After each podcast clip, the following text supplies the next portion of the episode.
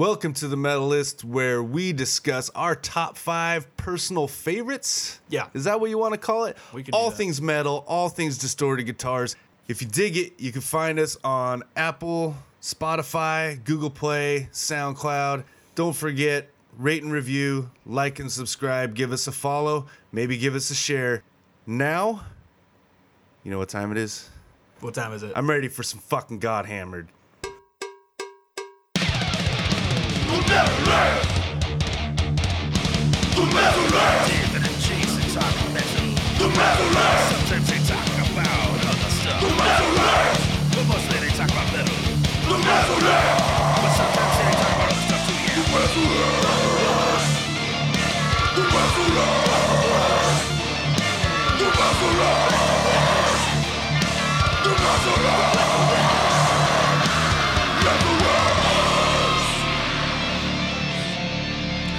And now, your hosts, David D'Lo Lopez and Jason Smith. This is The Metalist. Greetings, one and all. Thank you once again for joining us, wherever you're listening to this, whenever you're listening to this. It's the Metalist Podcast. I'm Dave Still, And I am the philosopher. aka. Because I know so much about nothing at all. Ah. I'm Jason. Yep, yep, yep. Today with us, extremely pleased to announce, very special guest, friend of the show. You may have seen him on Westworld. You may have seen him in um, A Star Is Born. Yeah. Yes. Yes, yes, yes. You may have seen him in a lot of things. His infamous scene in um, Don't Mess with the Zohan. He is the legendary Shredder from Holy Grail, now also of Incite, and of course Alien Satan, formerly of Huntress, and special shout out, good friend Nick May for reminding me of this. My good friend, former roommate, and current collaborator, also your former coworker, former. What, what did you do in this? Kaiser Soze? Yeah. Wow. Yeah, he, he broke that, that, out. yesterday. I was Fucking like, oh, that's A. right. Yeah, yeah, yeah. like, was that was it a one man project thing? No, it was it was me, Josh Caldwell on oh, no bass, shit. Okay, there you go. and then uh, Chris Mahady on drums, who I used to play in the band called Global Scar Nice. back here back in the day here in San Diego, um, which uh, we might actually try to release that EP. Okay, because So- he he sent me a, he gave he's like, oh, you want to hear it? And it was like this chewed up ass CD that looks like somebody you know on like those gravel driveways just kind of put it on there and went yeah. Oh, that was our style. That was how we did it. Sick. Add some extra grit. yeah. Oh, I like it. Anyways, so we're gracious enough to have him here with us today because we're going to talk about a band very near and dear to all our hearts, Death. And it's a day after the 18th anniversary of his passing when we're recording of the, you know, recording this, and it didn't even occur to me until we saw the tribute stuff yesterday. I was like, oh man, timely. So we'll Totally thought that was on Oh purpose. man, I got my ear to the Twitter world, Yeah. dude. I saw that shit the day before because all the people in like fucking Japan and Australia and shit were posting it like the day. I'm like, wait a minute, is it my brother's birthday? yeah, No. Pause. So, Eli, you're the guest. You go first. Yes. What's your first exposure to death? It would be, I think I was maybe a freshman in high school. So this will this will date me and say how old I am. Um, and I would wouldn't miss a headbangers ball. And uh, I would record it because back then I would fall asleep at midnight. yeah, there you go. Um, yeah, and, and now it's like I take naps at that time. But um, yeah, the philosopher came on, and I was just like, you know, that opening like lick. I was just yeah. So then the video was all fucking weird, and then I, I didn't know if I liked it. Well, so you saw it on Headbangers Ball and not Beavis and Butthead? Well, then it came on Beavis and Butthead, and then I got I got um, individual thought patterns, and I was like super into it, and then I saw it on Beavis and Butthead, and I got all pissed because well, was the thing because I love them, and then they would bag on something I liked. Crowbar, dude, they bagged on everything. That was the Like, problem remember Life of Agony for? No, uh, that's what I liked about it was Yeah. that they bagged on everything. But Yeah. then there was like exposure of like shit that wouldn't get out to everyone. yeah, oh yeah. Well, that's, how White Zombie um like got. Yeah, that's what Bigger. I, I, I mentioned that in the Morbid Angel episode. Like Mo- White Zombies, yeah, I forgot. they're probably the most made by Beavis and Butthead band ever. Oh, I mean, I don't know if they would have. I mean, eventually they would have gotten somewhere. I mean, I I'm I'm just saying like that quickly, you know, because I mean they were banned for a long time before that, you know, and so all of a sudden Oh, yeah. they're on Beavis and Butthead and they're the biggest fucking thing ever, and you're like, wow. Mm-hmm. You know, I don't think there was another band that quite got the fucking that that hardcore of a fucking push from Beavis and Butthead. Mm-hmm. Not quite like those guys, man, because there was a lot of stuff on there. You know, and I loved it, man. They bagged on everything. There was a few I don't, you know, I don't remember seeing Philosopher on. I only on knew it Beavis and from Butthead. reruns, like after the fact. I was in that household. I wasn't allowed to watch Beavis and Butthead or The Simpsons. Oh, really? Yeah, Ugh. but I ended up watching way worse shit down the line anyway, so it seemed kind of moot at that point. And then when I finally did get to Beavis and Butthead, I was like, you know, it was in the time of South Park and all that. I was it seemed very tame by comparison. But yeah, that crowbar. Pantera. I thought dude's name was Pantera for a long time because he referred to Oh yeah. you know, as, Yeah. as "Damn it, Pantera's Pantera." mad. Go to your room. yeah. Yeah, man. Uh, Beavis and Butthead, ex- you know, for all the the timeliness of it, exposed a lot of people to a lot of stuff they wouldn't have otherwise. Didn't they rip it on T- Entombed or something too? Oh, yeah. Wolverine Blues maybe. Yep. I mean, Oh I, yeah. Shut up. I think the Philosopher's the only death video I'd seen, I've ever seen. There's only two. Well, yeah, I guess there is. Wait, only what's the other one? uh, lack of Lack of comprehension. comprehension. what the fuck? Okay, yeah, that. But that was that was the thing. play Like, I mean, I I remember seeing. Like, I mean, I saw it on Headbangers Ball too. Like, and I just thought it was the coolest thing because I guess I'll go next. yeah, I mean, the first time I heard him was in 1987. Like, Whoa. Goddamn. um, uh, maybe 88. I was, gonna say- thir- I was 13 or 14. yeah, what would have been out Was at that that time? human? No, No, not even Scream Bloody was- Gore. Yeah, Scream Bloody Gore. kid yeah. shows up to school and he, he had this fucking tape, you know, and there was very few metal heads in my school. It was a very small school for one. It's a really small town. It was only like three thousand people. So when you like ev- everybody that liked metal, and not just that town either, like including Idaho Falls, including Rexburg, including a smaller town, Ryrie, and these other little towns that aren't even really towns, they're like areas that have names. Um, we all knew, like, if someone liked metal, you knew it. Like, and Totally. it was very, very small, and we all not really like tape trading or anything, but like, you know, we would make dubs for each other and stuff. And this kid that, I mean, for the most part, I mean, most everybody was really just kind of glam. So there's a few people that like Metallica and stuff. Um, I don't think anybody was really like fucking Slayer, like not yet, not around there. It, you know, most people were on the like the Metallica tip if they were going anything like even remotely extreme. Yeah, yeah. But most of it was, you know, fuck ACDC and Judas Yeah. Priest. Would you say 88 was the year? Yeah, like Okay. Poison, Motley Crue, stuff like Alright. that. Like, they, I mean, the glam thing was obviously fucking huge even there. But but they this kid shows it. He's like, dude, you got to hear this fucking this band, man. You got to hear this shit. And he showed me the album cover, and I was like, holy fuck, like that mhm. looks awesome. and you know, Replica, like, dude, yeah. represent. and like, I mean, I fucking recorded it and I listened to it. I listened to it quite a bit. I didn't particularly like it though. It was a little bit. Yeah, it was a little bit ah. weird for me. I mean, I understand that there was probably a lot of people at the time, maybe maybe people that were a few years older than me at the time that were like waiting for something that sounded like that. Mm-hmm. Mm-hmm. I wasn't quite there yet. It was like it, it was a new sound and it was awesome, but I mean. Because first thing I thought when I heard it was like, this is like Rain and Blood, but heavier. Like, Yeah, well, yeah. with like Yeah. better, like heavier vocals mm-hmm.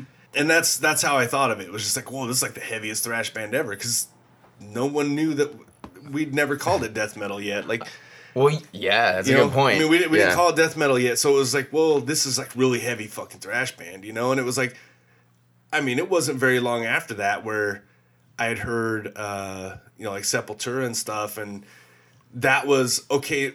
Oh wait, wait, no, that's heavy thrash. This this was death was something different, you know, like, and so because I think even even then, like, I mean, I think the next album I, I heard Leprosy.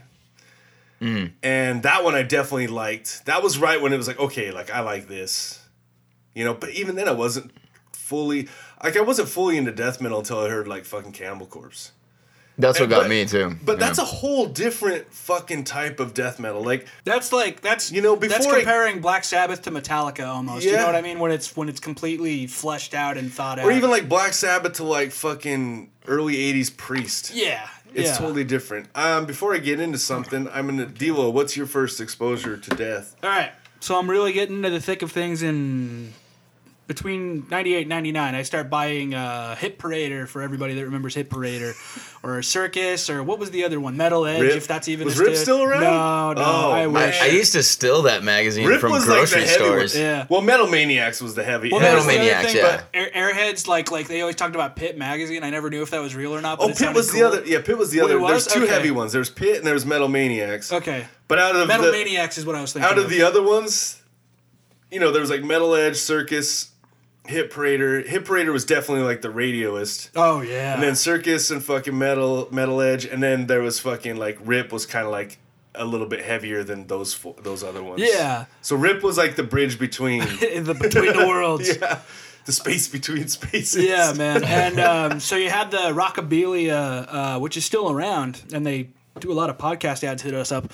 And uh, and but they have the little icons with all the shirts and back there and when whatnot, right? Oh You know I'm yeah, I talking used about? to The study best place that, to man. find bands and draw Oh, yeah. logos, man. No, Like, absolutely. So that was an education experience in itself, and I'm and I see this logo, Death.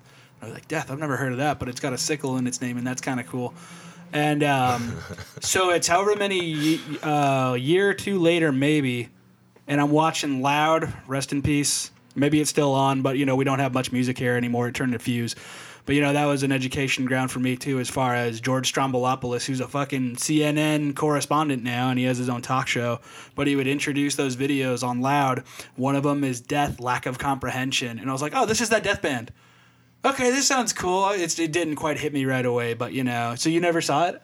No. Okay, so it starts with I don't know what it's, it's somebody looking all demure in a fucking black and white room, and then they play, and then you never see that room again. It's just them, and there's the making of the video on YouTube that's fun to watch, where it's they just played some empty venue, and uh, and they were on the stage with all the lights and shit. But Yeah, you know, just, yeah, standard performance video. yeah, it's it's Chuck doing his thing in place because you know he's got to sing too. I didn't realize till I watched it again. Paul is thrashing, dude. He's moving around. There's like which I don't think of him as a movement oriented guy, but yeah, he's there. He's like doing spins and stuff. I was like, whoa.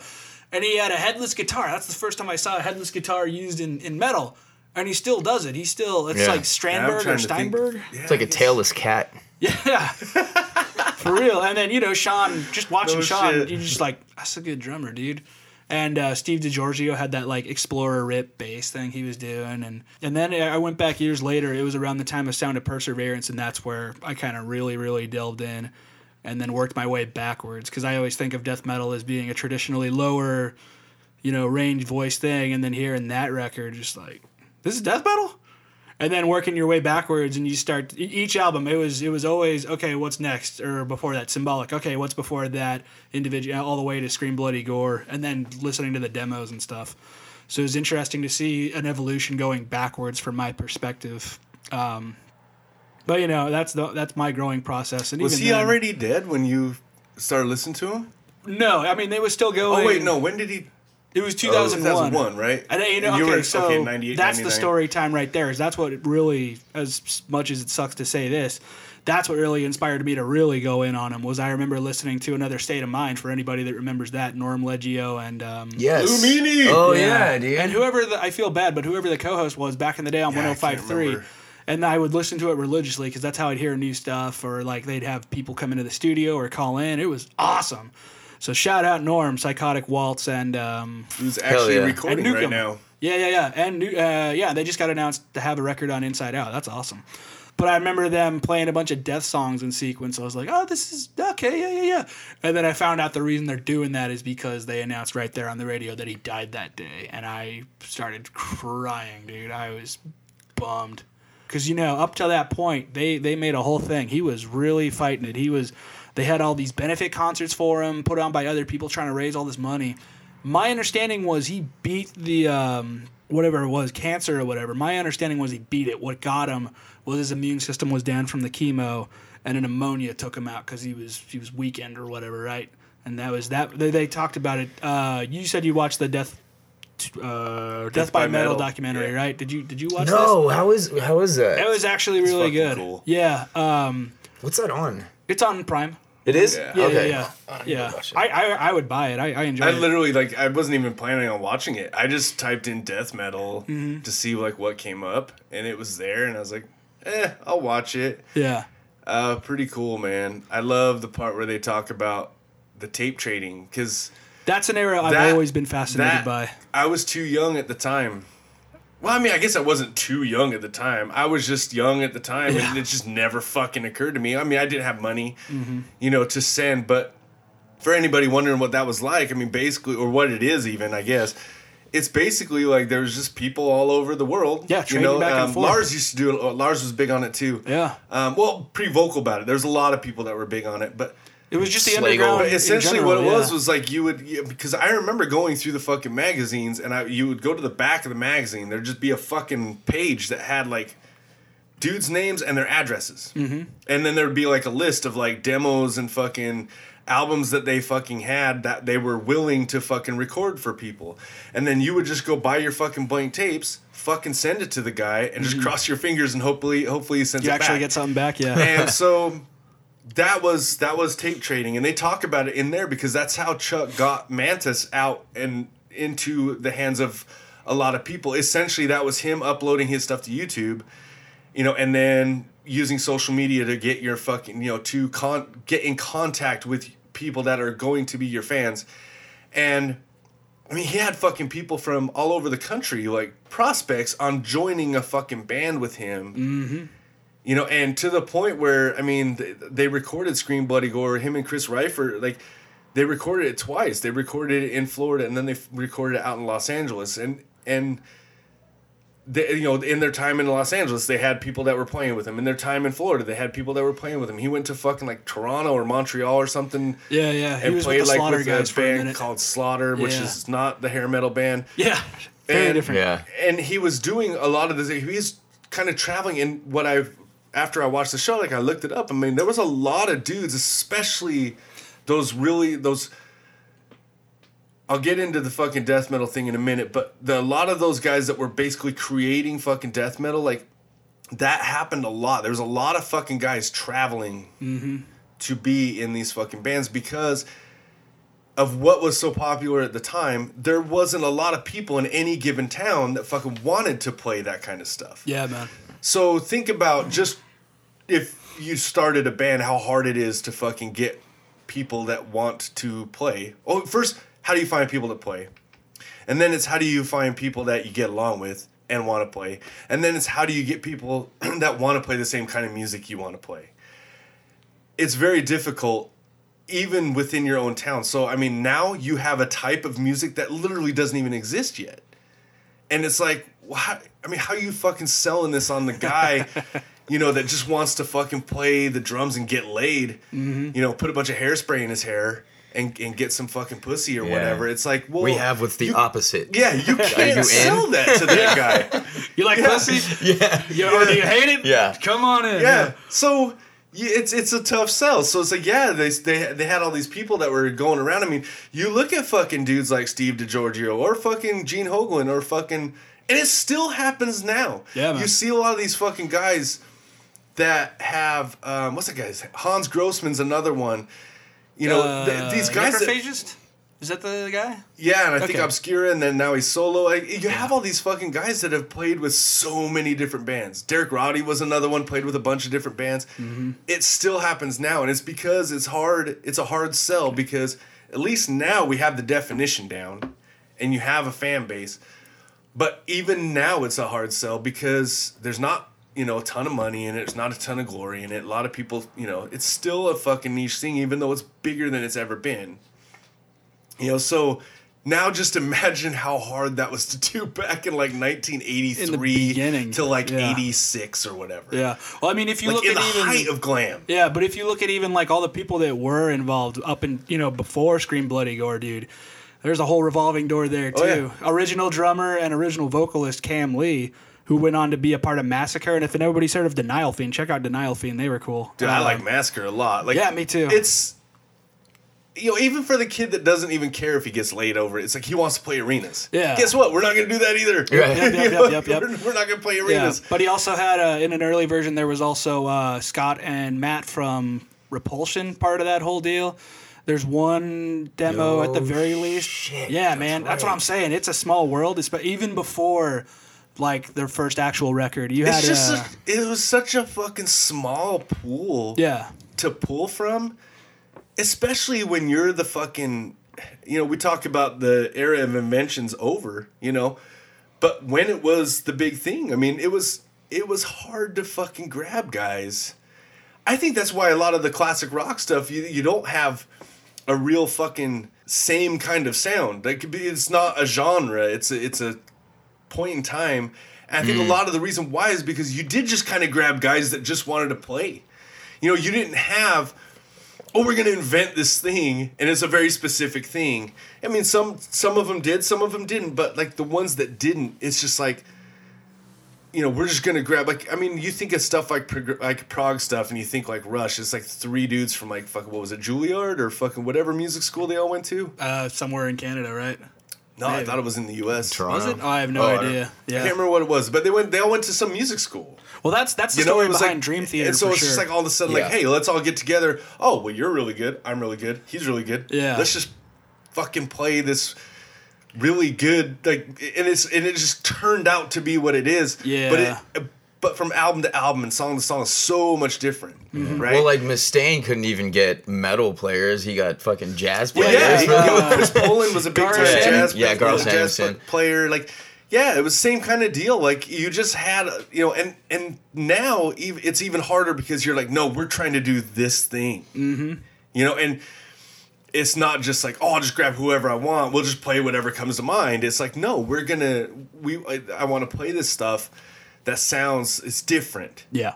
And it's like again, it's like if you you can have the vision all you want, man. If you can't fucking sell that vision, or if someone just is not a visionary type and they can't see the big picture, man, like it's easy for somebody to come in, fucking yeah, I'll jam with you, and then they hear what you're doing, you're like, eh, yeah, Uh, you not know for me, I'm not yeah. out, I'm out, I'm out. Yeah. What's what's broken inside of you? Yeah, well, uh, and, and a lot of you know, I've read a lot of stuff that like Scream Bloody Gore was like the origin story of death metal. You know, it kind of it's the first death metal album. Say what you want about Seven Churches by mm-hmm. Possessed, that's still just a heavy thrash album. Listen to it.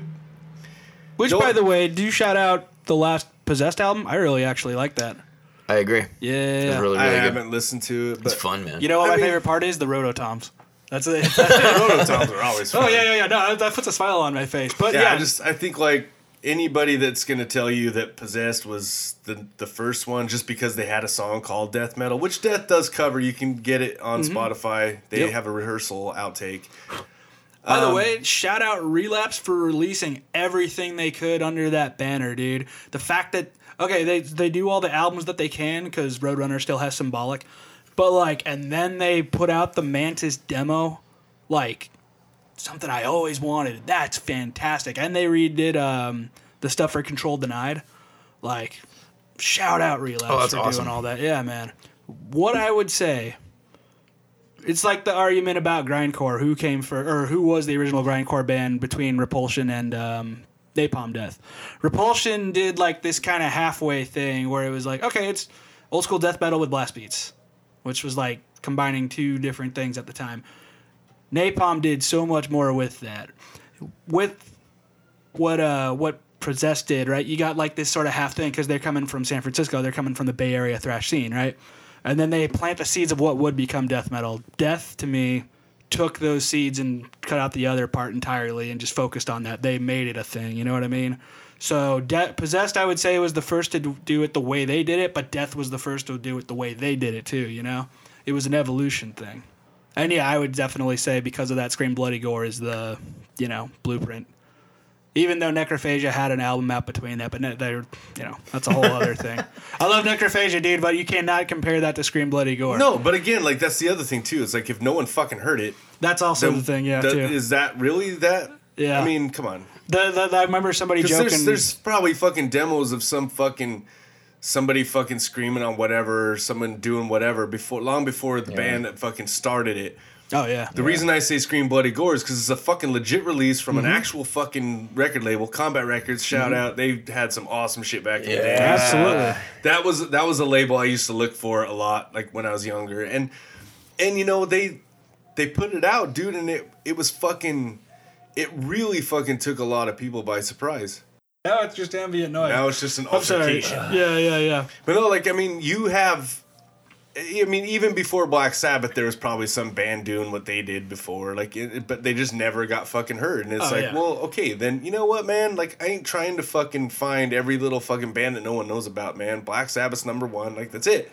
And Scream Bloody Gore is number one. That's it, man. Like, because it is different. It's not just a heavy thrash album, even though it's mostly that.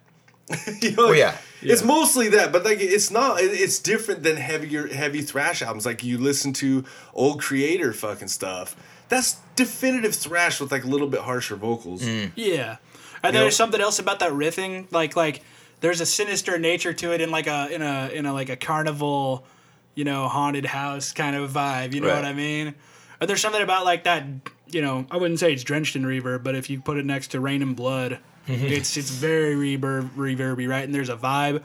That album artwork matches that music perfectly, dude. That- Oh, yeah. that's classic. Oh yeah, dude. Like I mean, so the thing I was gonna get into was now that we're at okay, this is the number. This is the first death metal album. Like I have, I'm actually on record saying Death is barely a death metal band. So I, I need to clarify that up. They're absolutely a fucking death metal band. When I say barely death metal band, here's why. One, Chuck never wanted to s- even sing the way he sang. He didn't want to make well- that kind. That wasn't the music he wanted to make. Yeah. he was making stuff that was different, which is ultimately his vision. Was he wanted to be different. It wasn't really even about what kind of music he wanted to play. It was just he wanted to do something different than what everybody else was doing. For one, for two, when I say they're they're fucking death metal band, their first three albums, dude, are very, very, very much a death metal band. And in fact, you listen to fucking Leprosy and Spiritual Healing, dude, it's almost what Obituary's doing. Yeah, no, It's absolutely. slow, like it's slower, like Obituary. You know, and it's the same kind of chunk riffs like a like Obituary. John Um, Tardy and Chuck the don't difference, sound a the difference being, apart. dude, is fucking James Murphy on fucking spiritual healing is. Sorry, Rick Rozz, dude, but like you already got to know. I Oh, mean, yeah. James Murphy's a Well, you, you saw what he beast, said dude. in that Yeah. fucking Yeah. in the Oh, movie. So- yeah, So shout out Rick here's Ross, where it gets not? here's where it gets weird for me because I see this band in like chunks. It's like when they first start out, they're inventing death metal. So it's like whatever they put out, that's what death metal's gonna be, right? Once you get into like the fucking the the 90 so once you get after spiritual healing like you know fucking mm-hmm. now we're hitting like 91 92 93 like that whole thing I mean, by that time, dude, you have Cannibal Corpse with albums. You have, which, I mean, off there's like second and third albums where they're not just heavy thrash either anymore. Like Barnes has already fucking taken his vocals lower. You have Suffocation coming out with what is going to be known as brutal death metal. You know, you have Deicides out. Morbid Angels fucking now past Altars of Madness, which is another one we we we, we both listened to. And we're like, yeah, it's mostly just like heavy fucking thrash mm-hmm. Yeah. by now death metal is death metal like this is a thing it is different than just heavy thrash and what does chuck do he doesn't do what everybody else He's does. like, nah, I'm good. I invented this. I'm gonna go fucking do this he other grabs thing. two dudes from a band called cynic and decides to make the like almost invent not fucking swedish melodic death metal just melodic death metal it is different than the swedish stuff and it is mhm. different than what carcass did it, it's not as Iron Maiden influenced, man. Like it's a little bit fucking different. And so to me that's like human and fucking individual thought patterns and even symbolic to some degree are both are more like melodic death metal albums. And then dude fucking Sound of Perseverance, which I will go on record all day right now. I fucking hate that album. Can't stand it. Ve- rarely will I ever listen to it. Yeah, I didn't know there was such a stigma against that album until It years later. It doesn't sound like death to me. Well, it was supposed to be a controlled yeah, denies which I record. completely different I- yeah, fucking band. I didn't know until I saw the latter half of that fucking movie. Oh, I was really? like, I oh, it's really good, man. It is It's- really good. It's- it's I, awesome. that put it in a whole new. I'm like the whole way here. I'm just like, huh. He said five songs, Dude, half that album Yeah. supposed is supposed to be Control Denied. Yeah, I had no idea. And no you idea. can tell when you listen to all the albums all the way through, you can tell, dude, he's on a totally different fucking trip, man. And I mean, you could just say like, oh well, years went by, you know, because what three years after Symbolic or Yeah. is it three? And, and technically, Death was already broken up by then. Apparently. Yeah, I mean- I did not know that yeah. either. So I've never liked the album. I, I I've just I just don't. And it's com- it's a completely different fucking thing, man. Like I mean, even symbolic to me is a totally different fucking thing. I can definitely hear like more of what is known as power metal now. Like back then, to me, it was just that's just regular metal. It's got a little bit more of that in there, you know, and it's even more melodic than fucking human and individual. You know, where he like kicks it up a notch and gets even more melodic. And I mean, on that thing, you know, Gene Hoglan was talking about like, you know, that was when they did symbolic. Chuck really wanted to infuse a lot more of like the power metal stuff and traditional fucking metal because that's what he originally wanted to play mm-hmm.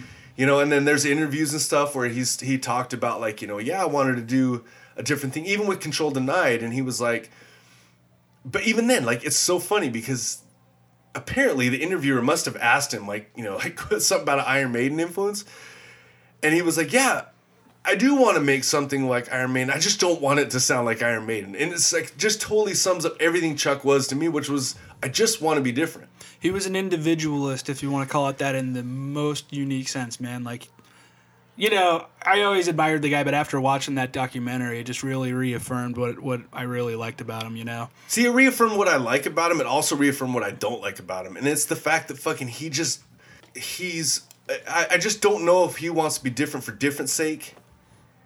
You know what I mean? Like and so to the point where he'll never just he'll never stick with anything. yeah, there there was some You know? weirdness too that I never knew about until watching this movie. Too. I mean, everybody go watch Death by Metal. It's great, regardless. But Yeah, whoever fucking did the movie, I don't know who did it. I can't remember, but it's Alright. it's awesome. You need to watch it. But I mean, it's I remember seeing all the stuff back in the day, and like it wasn't like he was on MTV all the time. It wasn't like he was in all the magazines. But whenever he was in there, I mean, it was for me. It was like holy shit, a death metal guy. You know, like I gotta read it, and he was so much different than all those fucking dudes. Like Absolutely. and on one hand, I was like, that's so fucking cool. But on the other hand, I'm like, fuck. The way you can play, if you stayed in this fucking spot, though, like, where could you take that? I, I don't know. Like, it, Oh, yeah. I'm and, and don't get me wrong, dude. My my two favorite albums, you'll find out really quick, man, are back to backers, and it's fucking. I mean, they're amazing albums. You wanna do that to after this? They're more melodic death metal albums than actual death metal. Yeah, yeah, yeah. I They're mean, even closer to what I guess is even considered tech death. Maybe not as fast, but But I mean, somebody had to set that template. Is and someone singing it out there? definitely Did. Dude, it must be that church thing. Okay, so sorry, everybody. You don't need to apologize. Yeah, in the I've heard- background, there's so yeah. much stuff in the background. Does that happen a lot?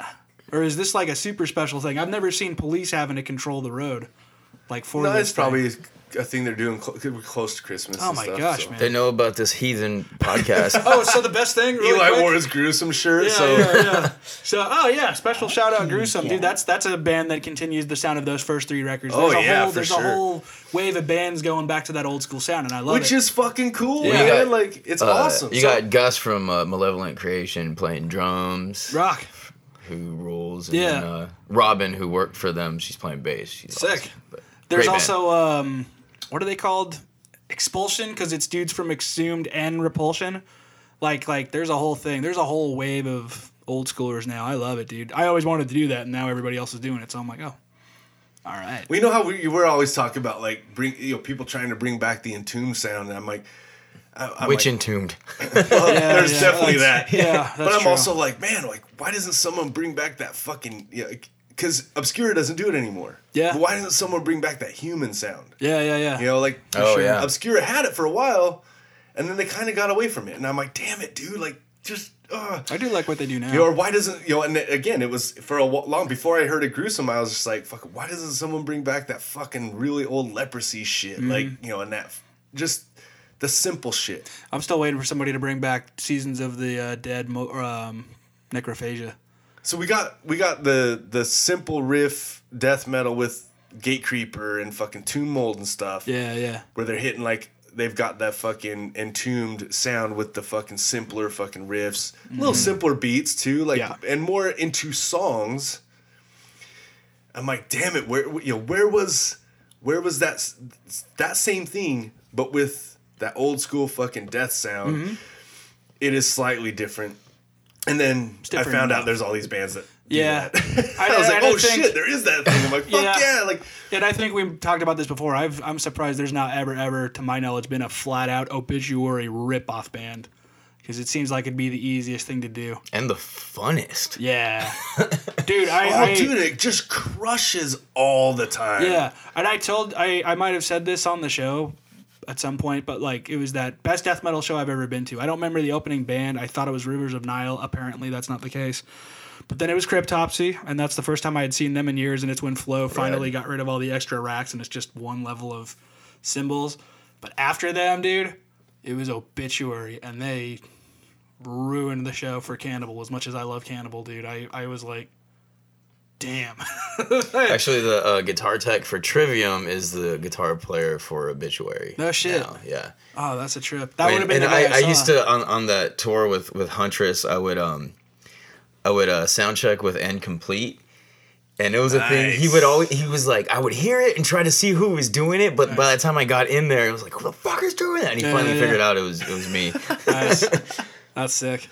But like, that, yeah, dude, that level of fun. Because I, that's the thing, man. It's it's, and I think that's where this old school revival thing's coming from. Is the tech stuff got so techy, and I do like a lot of that stuff too. But like, that got to be very dominant. So I feel like a lot of people are going back to that revi- you know, revisiting the oldest of old school. Just riff it out and. Well, it's the yeah. same thing with like any like any so any retro thing. There's all these people like, oh, it's a rip off, or oh, this has already been done. But you know, Greta Van Fleet, this and fucking oh, you know, fucking Gatecreeper and Tomb, uh, what's that, Blood Incantation and stuff. Yeah, and, yeah, yeah. and it's like, yeah, I mean, we kind of, ba- you know, we didn't bag on it. We ripped on it a little bit, like. But I mean, at the same time, kids nowadays deserve to have that sound without having to listen to a fucking song that's twenty to fucking fifty years old. Mm-hmm. You know, like, why should they have to listen to the shit that we grew up on? I don't listen to the shit and I don't like the shit my dad grew up on. Fuck that. You know, like, and so it's like, no, they, they deserve a new fucking sound. And like, I think it's fucking awesome that these bands are fucking bringing this, this fucking, even, even if you think they sound exactly like it, okay, cool. Don't listen to it. Listen to some. If you if you don't want to hear Greta Van Fleet sound just like Led Zeppelin, then just go listen to Led Zeppelin. Yeah, that's what and I if do. you're gonna call them rip-off artists, then you need to check yourself because Led Zeppelin is the fucking king of rip-off artists. They even got fucking sued over the shit, whatever. Right? So just let's just get over that shit. There's enough shit for everybody yeah. at our fingertips. Let's just all fucking, you know, okay, fine, make a post. I don't like it. Cool. You- We don't need to have your year long, you know, diatribe Diatribe, about why the fuck you hate. Like, dude, fuck off. No one cares, dude. We, everybody's got shit. You can just literally read whatever you want. You know, it's like, okay, fine. So there's different sounds with this band. Like they had the fucking old sound. Then they had. Now, granted, some of it's the fucking players, because I mean, can I we was just just get into gonna say. Steve DiGiorgio Yeah, real quick? man. Fucking A, man. Beast. I've still never seen him live. I, I would really like to. Yeah. Dude, spoiler man, he is my number one fucking death metal bass player, dude. Like, and he barely even plays in death metal bands. I mean, you know, he was Sadus was not a death metal band, dude. They were a pretty heavy thrash band. Yeah, but I mean, but fuck, dude, like the stuff he did with Death was just unfucking real. And I don't know if it was just like playing with Chuck or what, like that just tapped into this whole. Because I mean, he was he's fucking killer and Sadus too. But I mean, Mm-hmm. I can't imagine. It, it's like you know, fucking playing with Kobe Bryant or Michael Jordan, like you just have to get better, right? Yeah, I mean, it's yeah. it's and so it's like with you play with someone like Chuck and and he's writing this stuff and you have to learn you know, and maybe it taps into this extra fucking level that you didn't know you had, and you're like, "Wow, I could play this." But the sound too, he always played the fretless, and it was That and that that So unique. mix like made me feel so uncomfortable. Like it was it added such a creepy vibe that fretless bass. it's a weird Yeah, sound. It's like I don't like. I was like it made me feel like I like I didn't know if I liked it. No, for But, sure. um, Especially if you had like that weird phasing effect on it or whatever Yeah. at times. Yeah. It's so, It it's whole very package. strange. I, I think I said on an episode before, man. Like if you're a, if you're a bass player and you want to stand out, you want to be heard, go get a fretless, dude, because Yeah. it's almost impossible to not hear you. Because it's such a weird sound, it has like this natural distortion, like light distortion on your stuff, and and I mean, obviously you EQ it a certain way, but like I think yeah, because especially when he came in with on Human, where they had that really like chorusy phaser type guitar tone too. Yeah. It really fucking works with his bass. Their clean tone is very. There's parts on that album I thought years ago I thought they were bass parts, and it's actually just clean guitar. I was like, oh shit. Oh, really? Yeah. Um, like stuff at like the fucking first of like lack of comprehension. There's like a couple licks in there where I was like, oh, I thought for sure that was bass, but then I'm listening to it now and it's remastered and you can hear the bass a little bit better. And I'm like, oh wait, no, that's clean guitar because the bass is doing something completely different. But Steve DiGiorgio, man, like, god damn it, like the dude. He's so fucking awesome, and like I said, I mean, he's awesome anyway. But I mean, it's probably leveled up by fucking Chuck as well. Probably a lot of those guys, with the exception of fucking maybe LaRocque, who was just like legendary. Yeah, he, he that. rolled in fucking. I mean, it was Chuck basically like fucking. Well, let's see who's on my level. Oh, Yeah, let's, yeah. Let's grab let's grab Andy real quick, you know. But I mean, James Murphy, like, Oh yeah. what the fuck? I mean, we talked about it before. Kids now, you know, I guess now probably James Murphy's not as big of a deal because you don't really see his name a whole lot now. He's been sick he's a been lot sick, too. yeah. yeah. Well, I mean, just like it, just like when people are talking he's- about stuff because he's never really had like a fucking career, like a definitive career where Yeah. he's kind of like this hired gun, He was on one obituary album. He was on one death album, and he had that. um disincarnate. Yeah. Wait, And he, he produced a lot of records. That well, as that too. Yeah, yeah. But just like like It wasn't disincarnate. well, that's the thing I'm trying to think of. There was? discarnate and there's disincarnate, and I'm Right. trying to remember which one it was. Either way, something like that. Like he Yeah. had an actual band Yeah. at one point, on Roadrunner. but he had like solo out. He had a couple solo albums too, and I mean, it's just back then.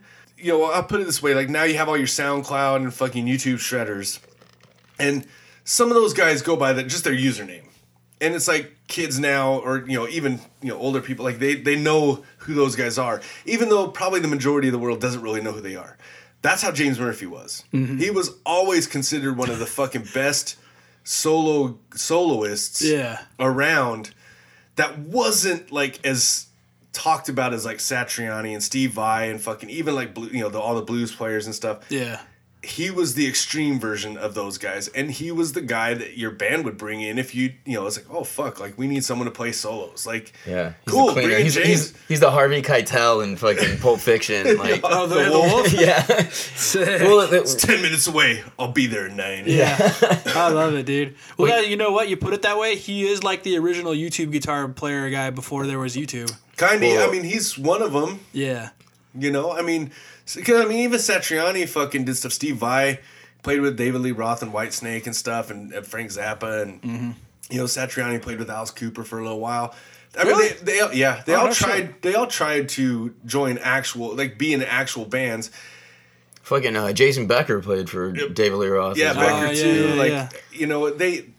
A lot of them tried it, you know, and probably figured out, well, wait, this you kind of you're kind of hampered. I can't just really do, you know, whatever. But, but yeah, he was he was definitely like that because he bounced around so much. But like, it's hard to say because in death metal, so many of the people bounce around so much from band to band. that is So true. I I met James Murphy. Um, I think we're.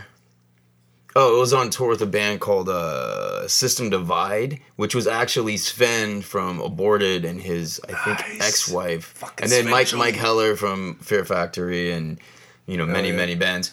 Um, and their album was produced by James Murphy, so he came out Nice. and uh, I, um, Sven's, I, I'm gonna say ex-wife, she's from Israel. So we had technical difficulties, and I'm like, I'm gonna go fucking tell a joke to pass the time, and I I go, what do you, you know Jews and metalheads have in common? They both like the Old Testament better. That's cute. And then so she and James Murphy comes up to me. He's like, "Hey man, that joke was funny. You know I played in the later Testament, right?" God Yes. For real, I did not know that. damn it! I it! did know that. Oops. No, he was fucking like, great. I'm I a can New. Testament guy, Yeah, my yeah. man. Oh, hey, real quick then. You remember, I, I think we've talked about this too. Like 15 years ago, to raise money for his medical bills, he was going to have a tribute thing to Chuck in the form of like an all star, like even, it was like Roadrunner United before Roadrunner United. Please tell me you found it. No, it doesn't exist as far as, I mean, it exists, but it's never been released. But like there was a thing he was going to do where it was different artists um, putting their own spin on, on death songs, and he was going to produce and spearhead the whole thing. And it just never happened. Uh, it never got released. And he was, to your joy, going to not have anything off Sound of Perseverance, and then he had a change of heart later on. Um, and it just never came out. And that's one of those mysteries. Nobody talks about it anymore, but I'm still waiting for it, dude, because I still think that's like the coolest idea in the world. You look at all the people he would have had on there. He spent a few days with uh, Ozzfest 2004 because he was going to have a bunch of those dudes on there. And if you look at who was on that bill, Darkest Hour, God Forbid, Unearth, you think about everybody that would have contributed. Lamb of God, dude. Like, oh, that would have been sick. Oh yeah, man. Like Dave Grohl was trying to help raise money because he was gonna have him on Probot. Yeah. I, mean- always wonder, you know, there's the Jack Black song that somebody had to drop out, and so he's on there instead. I always wondered if that was the song. Could be. Yeah. It's either that, Tom Araya, or the dude from Unleashed. Uh-huh. Because they were all supposed to be on there too, but I've always wondered. Yeah, I it's, I sent twenty bucks to Chuck when he was like raising money towards the end. Mm. Like I, it Oh, was one of the things I didn't really know how to use the internet, and it was a thing I found, and it was like, it's at this email address, like kind of. yeah, and, well, it was, I fucking sent you know cash through the fucking mail oh, 'Cause I didn't really know how to Hey, fair do enough. anything else. Yeah, yeah. Hey, fair enough, dude. What else? You know, you I was like, I can't lose. Chuck, man. I gotta fucking do my part. Yeah, for I've sure. I sent cash through the mail before. I um, sorry, I gotta get to this guy later. But so while we're on, we, we you mentioned about I, I pitched this guy some ideas about how we could have fun with this episode earlier in the week, especially since you're here, because there's just certain things you can't really discuss with other artists. Uh, when you got a band like this that has such a turnover as far as different people that have been in it and whatnot. Uh, and if you're talking about the evolution of a band too, you know what else I occurred to me this week? We got to do Carcass, dude. Yes. Carcass, I've been on Well, such no a kick. shit. Yeah, Well, but like speaking of which, of like being one of the like you know pioneers of grindcore, they'd be like, okay, we're good. We're gonna go do this other thing. Yeah. You know, like start at one end and then you look at like their fifth album and they're completely different. We're gonna bands pre- and everything pretty much in invent between. melodic death metal. Yeah, man. What is- also. Yeah, yeah. Also, yeah. We're gonna actually we're gonna be from England and invent Swedish melodic death metal. Is Yeah. what we're gonna do. Absolutely. By the way, we're also gonna massively almost invent metalcore. Just so you mm-hmm. know. yeah. And just, but like, you know, there's a similar trajectory between those two bands, and that could be another thing too. Well, it's weird because like Debate Destroy when they did a uh, episode on their melodic death metal, because their first episodes they're kind of like taking like kind of like best of the genres or whatever. I, I'm assuming that's what they were doing, but they had Carcass Heartwork versus Symbolic Death Symbolic, and I was like, why would you take Death Symbolic though? Because it's not the same year. It's not. But then I started thinking about it. I was like, well, wait a minute. Like, I mean, Symbolic is easily the most melodic death metal out of all of the death albums yeah, what else would you put it in? and it's more like American melodic death metal versus you know England's European, yeah. invention of Swedish melodic death metal. So, so I Talk about Sophie's choice. It kind of Yeah, made. for real. And I mean, dude, they had like it was crazy. man. Like it was a good debate, man. Like those dudes get fired up. Like I fucking love those guys. I don't. It seems like they don't put out as much stuff right now, but It'd be one of those debates. it's been taking me two weeks to put They- out an episode. So I'm like, okay, I can't, I can't say, I can't say like, hey, get your shit together. But that, that's one of those debates where like I'd get fired up on everyone's side. Like I would just agree with everybody. Like, Oh, yeah. you know, because Well, I, I- love I- both of those albums. I albums. catch so much. myself yeah, doing sure. that. Or, or, or you catch yourself doing that, or you're listening to this guy and you're like, this guy, and you're like, at first you're like, no, this guy's right. And then all of a sudden by the end of the thing, you're like, well, wait a minute. I mean, he has a point. You know, and you start contradicting yourself. Right, And you're then, like, what are you, a politician? But- you flip flopping motherfucker. oh, yeah, dude, for Very sure. diplomatic, and that's You know, the like nicest way to fucking put dude, it. Andy LaRocque. Yeah, Like, man. I mean, fuck. If you're a guitar player and you don't know who that is, I don't. You need to find out. Like the guy, go back, dude. Go back. Listen to fucking "Don't Break the Oath," dude. Mm-hmm. Oh my god. Yeah. You know, it's funny too, and maybe I just don't listen to enough Wait. King Diamond. Was he King Diamond or he's was he King Mercyful Diamond. Fate? Yeah. It was King Diamond. He's Oh, yeah. still So is he still with them? Yeah. I was so bummed I Right. missed So that show the other night, yeah, dude. don't not "Don't Break the Oath." It Yeah. was um Abigail? the one with them, or is the I album think called them? it's called them. Yeah. Like, dude, I, I hate King Diamond. Like, I can't fucking stand the do vocals, too. dude. I can't stand his vocals. But I will listen to it just to hear the music. Yeah, and yeah. just Yeah, to hell hear, yeah. just to hear Andy LaRocque play. Fuck, dude. I just listened to Mercyful Fate this morning just to hear that shit because like I haven't heard it in so long. It, the riffs are fucking killer. yeah, man. I mean, it's like now you're probably listening to it, you'd be like, eh, what the fuck? But then all of a sudden it's like you put yourself back in 1986. Like this is going on the same time fucking Master Puppets is going Yep. on, like Reign in Blood and stuff. Parallel kind of thinking kind of thing going on. Well, yeah. know? But I mean, it's it's clear like you know there was a little more production in you know in Metallica's sound and stuff like that. But like they weren't the only ones doing that stuff back then. Like they're just a they're just the the, the most popular or the biggest one at the time. Um, but there was like a lot of other bands that had like really cool fucking sounds like that. So I mean, yeah, I'm not telling the fucking young kids go back and listen to. But if you're a Metallica fan and you like the old shit, dude, check out Mercyful Fate. Check out Old King Diamond. Check out fucking Celtic Frost. Like Yeah. Check out Metallica's The medley Kreator. of Mercyful Fate songs. Yeah, That's how I Cre- uh, discovered another them. Kreator, dude, is another one. Like, go Yeah, back and check go out those listen to fucking, Kreator. You know, old Fucking- old Sadus, dude. Like, you know, but I mean, he had fucking you know James Murphy to fucking Masvidal, which we'll just get into human right now, dude. Fucking Masvidal and Reinert from fucking Cynic, like, fuck. So did you I ever, never, I didn't know who Cynic was when I heard human. Yeah, no, for Yeah, sure. me I, too. nobody did. The Yeah. fucking Focus didn't come out for another two years or Was whatever, it two right? years? It was, I think. give or- I mean, Because 91 I didn't to hear 93. Focus. I didn't hear Focus when it came out. Like it was quite. That was probably not. I didn't hear Cynic Focus until probably like '99, Yeah, fair. I maybe didn't 2000, tell, somewhere around there. Yeah, somewhere in there either. Uh, because they broke up right after. But I mean, fuck, dude. Like when I heard fucking Focus, I was so stoked because I'm like, yes, here we go. Here's see, the fucking human yeah. sound. But like the vocals are so different. I'm like, ah, Yeah. man, it's not quite there. But But like you talk about, you know, individual musicians putting their stamp on the already pre-existing death sound. oh yeah, There might not be a better example of that than Human, dude. Because you like going back and listening. You know, listen to those old uh, Cynic demos from the late '80s, early '90s that just got put up recently. That imprint's there, man. Like, Well, like he had to know playing. when he grabbed those guys because there was a point, dude. It was like after leprosy, I think, or it was after he fired Rick Rozz and fucking Terry Butler. Yeah, yeah. That, uh, Well, no, he fired Terry. It, it was was it? I know Butler was one of them that he fired. It was the, Bill Andrews. yeah, It was when he fired Bill Andrews and Terry Butler because they went on that tour without him. yeah. Which again, I didn't know. Watch this movie. Like, Okay, I remember hearing some. I remember him reading it. No, it wasn't an interview with him. It was a blurb from a writer that said that it didn't say that they went on tour with him. It said that like, well, basically it was saying like Chuck was Chuck fired both of them, and then basically he had said that he's pretty much done with like having permanent members, and he's just gonna from here on out, it's just gonna be his fucking thing. So essentially, what you're listening to when you're gonna be listening to Death from here on out is you're gonna be listening to the Chuck Schuldiner. experience. Yeah. There you go, man. The Chuck Schuldiner experience. Yeah. And that's what you're gonna hear, and that's kind of what you hear. I mean, I don't think there's like there's players that play on two albums back to back, but I don't think there's a full lineup that plays back to back on two consecutive albums after that. It's been called uh, Chuckolded. I like that. You gotta trademark that shit, dude. He's gonna put it all over Twitter.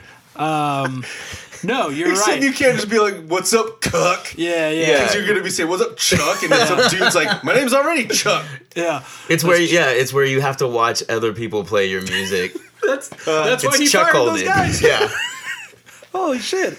Dude, don't be a Chuck, a, a Chuck A chuck cold, a chuck hold. Oh man. Yeah, but you no, you're right. I'm going through. Hey, write in, yeah. dude, if you've ever been chuckolded, dude. Like you had to sit and watch your band play your music Yeah, from afar. Man, that's rough. yeah, man. Fuck, dude. I can't believe you just said that. That's a, that's one of the many strokes of brilliance that comes out of this wonderful mind here. Oh my Um, god, dude. But no, okay. The one consecutive thing I can think of though is um, Steve DiGiorgio from Human Individual. well, Pop that's what I'm saying. and, Like, there's um, players. Yeah, but that's that's like it. That's the most consistent, right? Well, well Hoglan. Gene Hoglan Well, yeah, played on individual thought patterns and, symbolic. Yeah, yeah. So there's players that have played consecutive back to back, but not a No, full not an entire lineup. Because no. even fucking Yeah. leprosy to fucking spiritual healing, Bill Andrews is still there. Yeah, but, but not um, Rick Rozz is not. You know, so I mean that's that's what I'm saying. Like, you know, but that's yeah, that's a weird thing because like when you watch that movie and you listen to like Terry talk about it, I mean they had a good reason to do it. You know, and it's I It, to me, it's like I don't know. I don't know whose side I take on that because like I see. I think Chuck's a little excessive when he says it's disrespectful. Yeah, that I, yeah. That seems a bit excessive, man. But I also kn- know from interviews in the past and like seeing interviews with other people talking about him too. Like he was a perfectionist, dude. Like he was, he really, he wasn't just. um I don't know. I don't know what you call it. Like he's the difference between a guy that's just like you know, hey man, like I'm part of this band and and we play our fucking songs. And for Chuck, it wasn't our songs. It was You know, it was I, you're we're all playing my songs. yeah. You know, to the point where it's that same like Robb Flynn type thing, the Max Cavalera thing, and Rob Devin Zombie, Townsend at Devin Townsend. Points. There's been lots of these fucking dudes where it's clearly their fucking show. Mm-hmm. You know, now if everybody knows that up front, nothing wrong with that. Yeah. You know, but yeah, so I mean, I, I you can see it from both sides. I mean, but I mean, what were those dudes supposed to do? Yeah, I mean, I, I there mean, at was, the time, that's their job. yeah, there was contracts involved and stuff. Yeah. Like that, that, there was so much that I didn't know. That's actually why I had to stop halfway through, is because I was just so. I don't know if weirded out is the right word, but just like like I was like, wow, I did not know. To process all that. But it, like, but his that. going about it specifically, just like, oh, I don't want to do this tour. Hey, I want to do this tour now. Well, they're already there. Yeah, can I just go join him? Out Well, there and because the like- other thing too is he, I mean, he cut out of a lot of tours. You know, it's like, oh, by the time we were like, you know, three weeks in, Chuck's homesick, and but I mean, back then tours were a lot longer too, man. You were gone for a long fucking time, and it was like Mm-hmm. Yeah. if you're, if you're not the kind of person that can deal with it, it's, it's very difficult to fucking deal with, man. Like, Yeah. I mean, most people can't even handle going to work for eight hours. I mean, they? Yeah, would they say for that first You initial know what I human mean? Like tour? you work twenty four seven for like three months, three four months straight. Like Yeah, for human, they said it was two months straight or something like that. Yeah. Well, Yeah, here's yeah. the other thing too. There's no fucking internet, dude. So when you're in another country, you're in another fucking country, dude. Yeah. Like you are a actual fucking foreigner in a foreign fucking land. Mm-hmm. You know, you had legit like straight up fucking paper maps, dude. Yeah. That you didn't you had to buy a book to fucking try and translate shit. You it was totally fucking different back then. It was so much harder to go to another country, dude. Mm-hmm. Like and be comfortable. You know, and a lot of guys talk about that stuff. Like, you know, you, the interviews on Jostin, the interviews with you know on Chris Jericho's show, and and uh, you know you hear a lot of those old timers that these fucking road dogs have been doing it forever, and it's just like they talk about the old days, and it's just like, God damn it, man! Like that does not sound appealing at all. like not even close, dude. Like the only part of it that sounds appealing is the fucking like forty to forty minutes to an hour you're on stage. Like, Yeah, does that? I mean. I guess that can be work. I mean, it can make it all worth it, but fuck, dude. yeah. Sorry, you just something you said just popped another thing into my head. I gotta try to remember for later. So real quick, yeah, you talked about you know favorite albums, and we're talking you know again very they're very each one's a very distinctive era for the most part, right? You game to try to rank all the albums real quick, just off the top of your head, as far as your personal preference. Sure. Yeah, because you and I have already done this. We're kind of springing this on you just because we feel like it'd be a fun, kind of like almost. Fuck, let me get a Psychological visual thing. representation. I can Yeah. do it pretty easy, actually. I can now too. Remember when we, when we first did this for years? So we and- going favorite or we going best? favorite because best. Oh man, Because you I'll know go what? either. Let's we can do best after that. You what game? we consider the best? Yeah, yeah, yeah, yeah. Uh, you wanna you wanna crank yours out first, real quick? Sure. So mine is fucking human, individual thought patterns, leprosy. Oh, spiritual healing's almost there, but I gotta go symbolic. And then I'll go scream bloody gore, spiritual healing, sound of perseverance. Mm. I when I first did this, and this is still the case, so this could change. But the top three slots for me are always revolving between Scream Bloody Gore, Individual Thought Patterns, and and Sound of Perseverance, which is fucking goofy because they're all completely different albums and eras from from one another. You know. So when I was really examining it the last few days, I do have to right now, as of this moment, say uh, Sound of Perseverance because that was my true, true first. And you never forget your first. You know what I mean? That was that's where I was coming from. After that, gotta go Scream Bloody Gore. I love the album artwork. I love that you know '80s ass production with all the goofy reverb, setting the precedent. So those songs are just fun. They're the you know, they're just primitive. That's so weird, as man. 'cause I used to hate that sound so bad, and now I actually really like it. Yeah, yeah. Well, yeah, Yeah, you me were too. yeah, you were messaging me saying you were having some different thoughts after re-examining some things too, which is part of the whole process and purpose of this whole show, you know. Third, individual thought patterns, dude, for a, n- a whole litany of reasons, but I'm going to save that for later because I just thought of something. Uh, then you got to go human for me because it's fucking awesome. So after that, what do you do? You round out the the last couple. Oh man. What's your thoughts on leprosy? So that's the thing, man. I need to revisit It's that. a almost little the same album. It's just one has better solos than the other. and it's that's that's where the It's more sound production comes into play. What you have between those first three albums, 87, uh, 88, and 90. You, what you have is a more refined version each time they do it of those first three albums, right? Uh, and again, because they recorded at Morrisound from there on. The reason in. I put leprosy above spiritual healing is the riffs. Even though I like the solos and spiritual healing better, the Yeah. riffs, the just the songs on leprosy, I, I just like Yeah, I them better. No, than for spiritual sure. Um, I, I so I would go symbolic after that, just because it's a fucking fantastic album. So it's those it's those bottom two I have trouble with, and I and I thought for sure spiritual healing was going to be last, but really after listening to it again this week, dude, obviously James Murphy.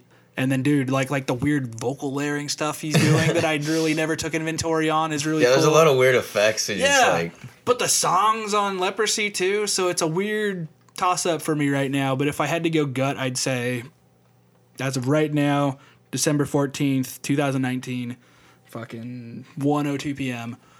I'm going uh, spiritual healing, Leprosy, and all that shit could turn on a dime. You ready to make the ultimate sacrificial choice uh, here?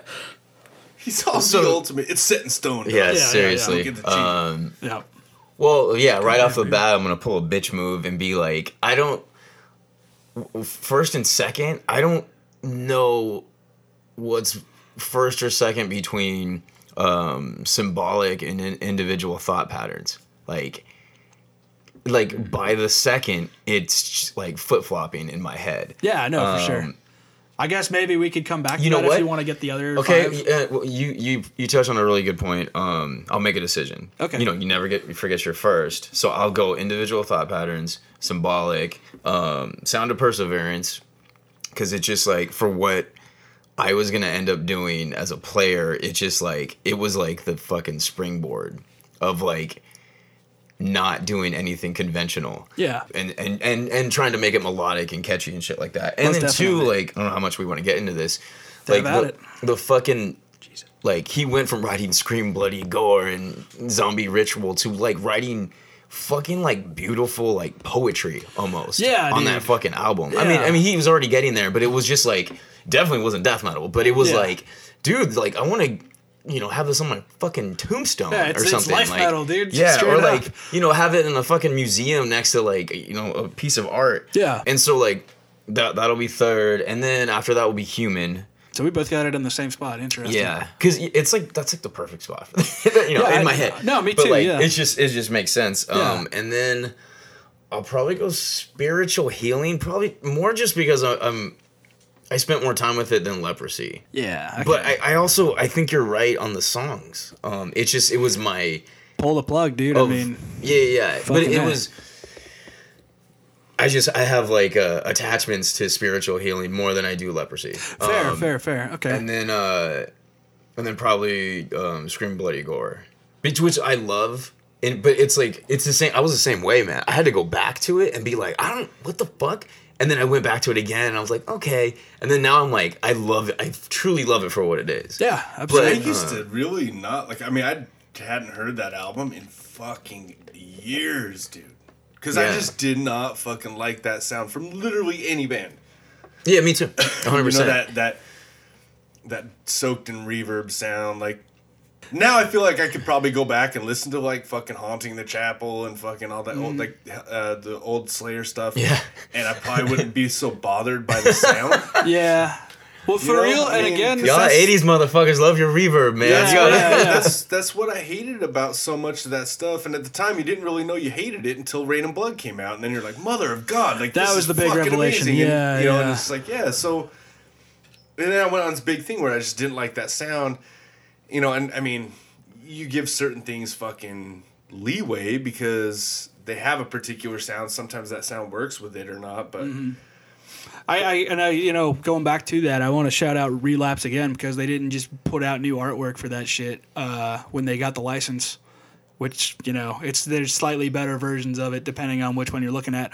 They also put out all the demos and stuff, which I appreciate, but they made some of those albums sound miles ahead of how they did before, dude. If you listen to Human and then the wow, you know what they did with it after, you can hear Steve DiGiorgio's bass more. Oh, I need to hear that, man. It's it, well, so what's awesome is you have the original mixes on Spotify too, but then you have the redone ones, and like Oh, you can and like that's the thing when they put out the lack of comprehension video, uh, they did it where it's the original video, but they put the new mix in the song, and you could just hear Oh, Steve wow. DiGiorgio. Oh, oh my gosh! Oh, dude, th- those remasters are so fucking good. like, That's Yeah. good. Well, it's it's like it sucks that like you go on Spotify. I don't think the original like Megadeth mixes are on Spotify. It's only the remasters, and there's some fucking weird shit. Oh, on the dude, yeah, some of them I can't listen to. Yeah. the the uh, countdown one. Technically, I'm sure it's better on paper, right? But like, it's just not what I grew up with, and No. it sounds weird. They did put that on later, and I was like, thank fuck. But like, Oh, okay. I was wacky, listening to like the death stuff on Spotify on my computer last night, and Mm-hmm. I didn't know that fucking on the computer it actually shows you disc one, disc two, Yeah, disc yeah. three. it's cool. Oh, So rad. you have it oh, separate. cool. Where like in fucking on Spotify on your phone, it's, it's just, just like here it all fucking tracks Have one fun. through fucking seventy five. Hope you can read these parentheses to let you know what you're listening Yeah, to. yeah, yeah. you can't even really fucking. You have to actually play it so that it'll scroll. It'll so scroll you can up, see yeah. what rehearsal. But you're driving and from. fucking yeah. I mean, I don't. I'm I'm one of those people. I don't need all the fucking rehearsal outtakes and shit, like whatever. But I'm sure there's a lot of people that fucking you know really like get into that stuff. You know? Yeah. Yeah. So, do, for just for fun, do we want to try to figure out what the actual best ones are in in you know in that order? As much fun as that might be. First has got to be symbolic, right? Or human. I think the ver- first, like the their best album for me, dude, is Individual Thought Patterns. Yeah. I mean, I front to swing that way back, too, bottom to top. Like I mean, it's it's it's got it's like that. It, for me, it's individual thought patterns. Just because, like, for one, the songs are there. I think it builds off of fucking what he started doing with Human, and I don't know if he got that from you know got a little bit from fucking Masvidal and Reinert, and maybe basically put that in his arsenal, and it came out in individual thought patterns, and then it's like I think right after that, as as much as it's not you know not necessarily a favorite of mine. I mean, I think Symbolic's number two, and then I think Humans actually their third best. Mm-hmm. You know, and then after that, dude, I'm going fucking Leprosy for sure, because, well, I don't know, like. I'm, I'm telling you, dude, leprosy. The fucking songs on leprosy, dude, like they're so yeah, fucking cool. yeah. Mm-hmm. I'm not a, I'm not big on pull the plug, but you know, there's a, there's a, a lot of songs on there where it's like in between fucking spiritual healing and fucking scream bloody gore. It's like obviously scream bloody gore like is. I mean, I I, I, I wouldn't even put that as like the fucking wor- worst one to me, like just because like I think it deserves some props for being the first one, but but it's almost like he advanced the song, the, not the songwriting, just like Yeah. the fucking putting together like the riffs and stuff. You know, because the vocal, like the lyrics are kind of the same type of things. I mean, a little bit, it's, it's less fucking horror movie, I guess, but not much. Mm-hmm. And then spiritual healing is like they're kind of almost gone. Yeah. Well, that was they went You from know? the horrors of like fantasy to the horrors of reality and kind of thing, which is a cool have- transition. Well said. yeah. On Well, the like, other- I took that from the movie, kind of. Oh god it was damn much it. more eloquent. Yeah, yeah. But I had made that observation when I Yeah, was a young yeah. lad too. Like, just- why is he even say that? No, Yeah, but yeah, yeah. but the but also I think the songs are there, but it's like it's still grimier and deathier Yeah. than than spiritual healing. Mm-hmm. It's more polished than fucking scream bloody gore. So I mean, that- It almost middle seems like there's like a couple albums between that that we never heard. Yeah, And then, like, yeah, what for the fuck did you do? well, that's the Yeah. thing. Like this, it's so weird because those albums came out real fucking quick. I mean, that's Yeah. three albums in almost fucking three years. yeah, Mm-hmm. absolutely. It's, it's, it's, 87, it's actually 90. three albums in three years. Yeah, and, then- I mean, then- if you throw in human, that's four in four years. Yeah, four They and were four on it, dude, years for a and, minute. You know, and it's like, but I mean, I think it's almost like he's just this sponge that when he plays with someone, Mm-hmm. he just picks up parts of what they do that he wants to incorporate in what he does, and he just was really good at incorporating him and making him sound a certain way. And the thing that ties it all together is his fucking voice. yeah, yeah, absolutely. You know, like and you that's- notice But even that kind of changed. Yeah. like, It- well, well, from, yeah. from, from Oh, Scream yeah, Bloody Gore, sure. but like, yeah. But even like he's got like his riffing sensibility. Like I like you know listening back to like like the, the solo dudes who were doing stuff like Andy LaRocque. You can tell it's him soloing because he's got a very he even does that weird thing that he does in the cold uh, solo for Out the Gates. Yeah. Um, but it's that underlying thing Chuck's doing, you know. And especially, I didn't know the whole story about how he actually recorded for individual thought patterns. So it was interesting that it's just like, here's where you're gonna play. He shows up in two days, knocks it out, and that's it. Like he wasn't a part of like any of the other writing stuff. So like, to you know understanding the. Well, it's funny too because he didn't fucking give him any context. Yeah, So he just he, He basically sent him like a few bars before and a Yeah. few bars after. Yeah, so here's- wow. so. Baruch has no idea what the song sounds like. yeah, And so he shows up, and like I think it's Gene Hoglan, or it's either Gene or Steve that's telling the story where he gets in. They're like, "How the fuck is this dude gonna do this?" And fucking, he's just ultra fucking Mr. Pro, and he just boom, he's just like, "Well, let's see where it goes." And he just starts plays a solo. Let's try it again. Plays a solo. Let's try it again. Plays a solo. Let's try it again. Ah, yeah, that's it. And, and, and then well and then it's like a lot of shit um which I, if we get into songs like there's an example of like on top of that he's like yeah i'm gonna harmonize the hardest fucking part in the lead because i'm fucking me you yeah, know, yeah, like, dude. He's, oh, yeah. he's a wild man. I love it. I love it. I've, he's he's fantastic, dude. I guess on that note, so we're pretty comfy with where the albums are. I mean, that makes all I sense to me. Yeah, yeah, yeah. And I mean, like again, ha- knowing what I know now about Sound of Perseverance, dude, is just like, yeah, I could see all that. It is almost, it is borderline, literally a different band. The only reason he had to do it under Death is for not contractual obligations, but because the label wanted another Death album Yep. in order for him to move forward with Control Denied. No idea. i do love that the first time there's any clean vocals it's fucking painkiller Yeah, dude. the high like let's go for the highest Yeah. fucking vocals you can ever do Yeah. you know as your first fucking clean singing like, Yeah, I, I do gotta say, dude, their version of Painkiller might be like the definitive metal moment. You know what I mean? Like, yeah man it's fucking nar- And I'm, as much as I love the original, I might take that you over. know what I like better though, dude? I like their version of God, God of Thunder, yeah, that's the good times right there, man.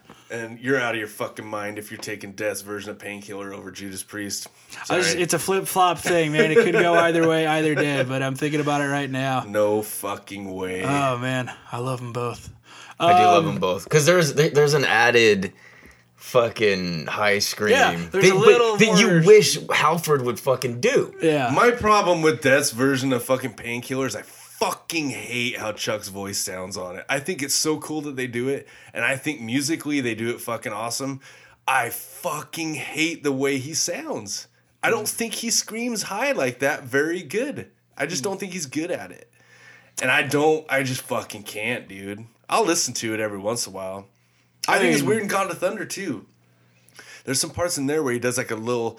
Actually, um, I think it's on Spiritual Healing. There's a couple songs. It might be the thing you're talking about with no, because it's not an effect. But he almost does like these higher ish screams, and and they're not so throaty. And it almost reminds me of Chris Barnes. Ty- that, that, Oh that yeah, high- yeah, yeah, yeah. Oh, know, his like, height. Yeah. He's, What's he I mean he's he, yeah, he has said before that he you know he never could sing the way he wanted to sing, mm-hmm. which probably is most dudes that fucking sing and play guitar. I think a lot of the guys that sing and play guitar, man, I think one of the reasons why they're doing it is because they just can't find the singer they want, and they usually just fuck it, I'll just do it myself. Yeah, that That's how I the- started. Is it? So you end up with a guy that's just like, I mean, okay, fine, I got to do it myself, but I don't really want to be doing it because I can't do it how I want to do it. But like, I'm probably closer to what I want to hear in my head than Right. maybe than anybody else is gonna be. someone else. Or Yeah. you know, I don't have time to scour the earth for some. I mean, now it would be a lot easier Oh yeah, to find yeah. somebody, but, I back mean, then, that's the story with Mustaine and Megadeth. well, Hetfield wanted Yeah. fucking Glenn John Bush. Danzig. He wanted John Glenn Bush, Danzig. man. Like, Ooh. you know, the er, the original Metallica fucking singer, they wanted Glenn Danzig. Yeah, 'cause You know, he was and out of it's- Misfits you by know, that and it was right? like, what the fuck, Yeah. dude? Like, you know, you. I mean, you think about it now, but but you, that's you only think about that now because you know Metallica's catalog. Yeah, for sure. Back when they were coming up with all this stuff. Maybe that's you know oh yeah that's what I have in my head when I'm writing these songs and all I can think of is like what the fuck would that have even sounded Yeah. like you got an alternate you world know? kind of view I mean, it. it's yeah. yeah. it's really weird. So I mean, you have that a lot, and it's like I always give props to those dudes that just said, "Fuck it, I'm just gonna do it myself." Then Absolutely. you know, because you you sound like you no matter what you want to sound like. And if you can get over that fucking hump of like I said it before, like Geddy Lee telling fucking Billy Corgan, you know, like fuck if I had a nickel for every fucking time somebody said, you know, his vocals sound like shit, you know, he's like, I I wouldn't need to be in a band. Mm-hmm. You know, and, and he says you have to be comfortable with your voice. I, I never heard that. Really? yeah, Yeah, yeah. you have. He told Billy Corgan that you have to be comfortable with your vo- with your voice. If, Yeah. if you're gonna put your stuff out there and you're gonna be on that mic, you have to get comfortable with it. And what a more uh, um, perfect uh, combo of dudes having that conversation. oh yeah, for sure, Oh, man. yeah. I love Billy Corgan, dude, but yeah, he gets a little gnarly at sometimes. There's there's a few guys like that.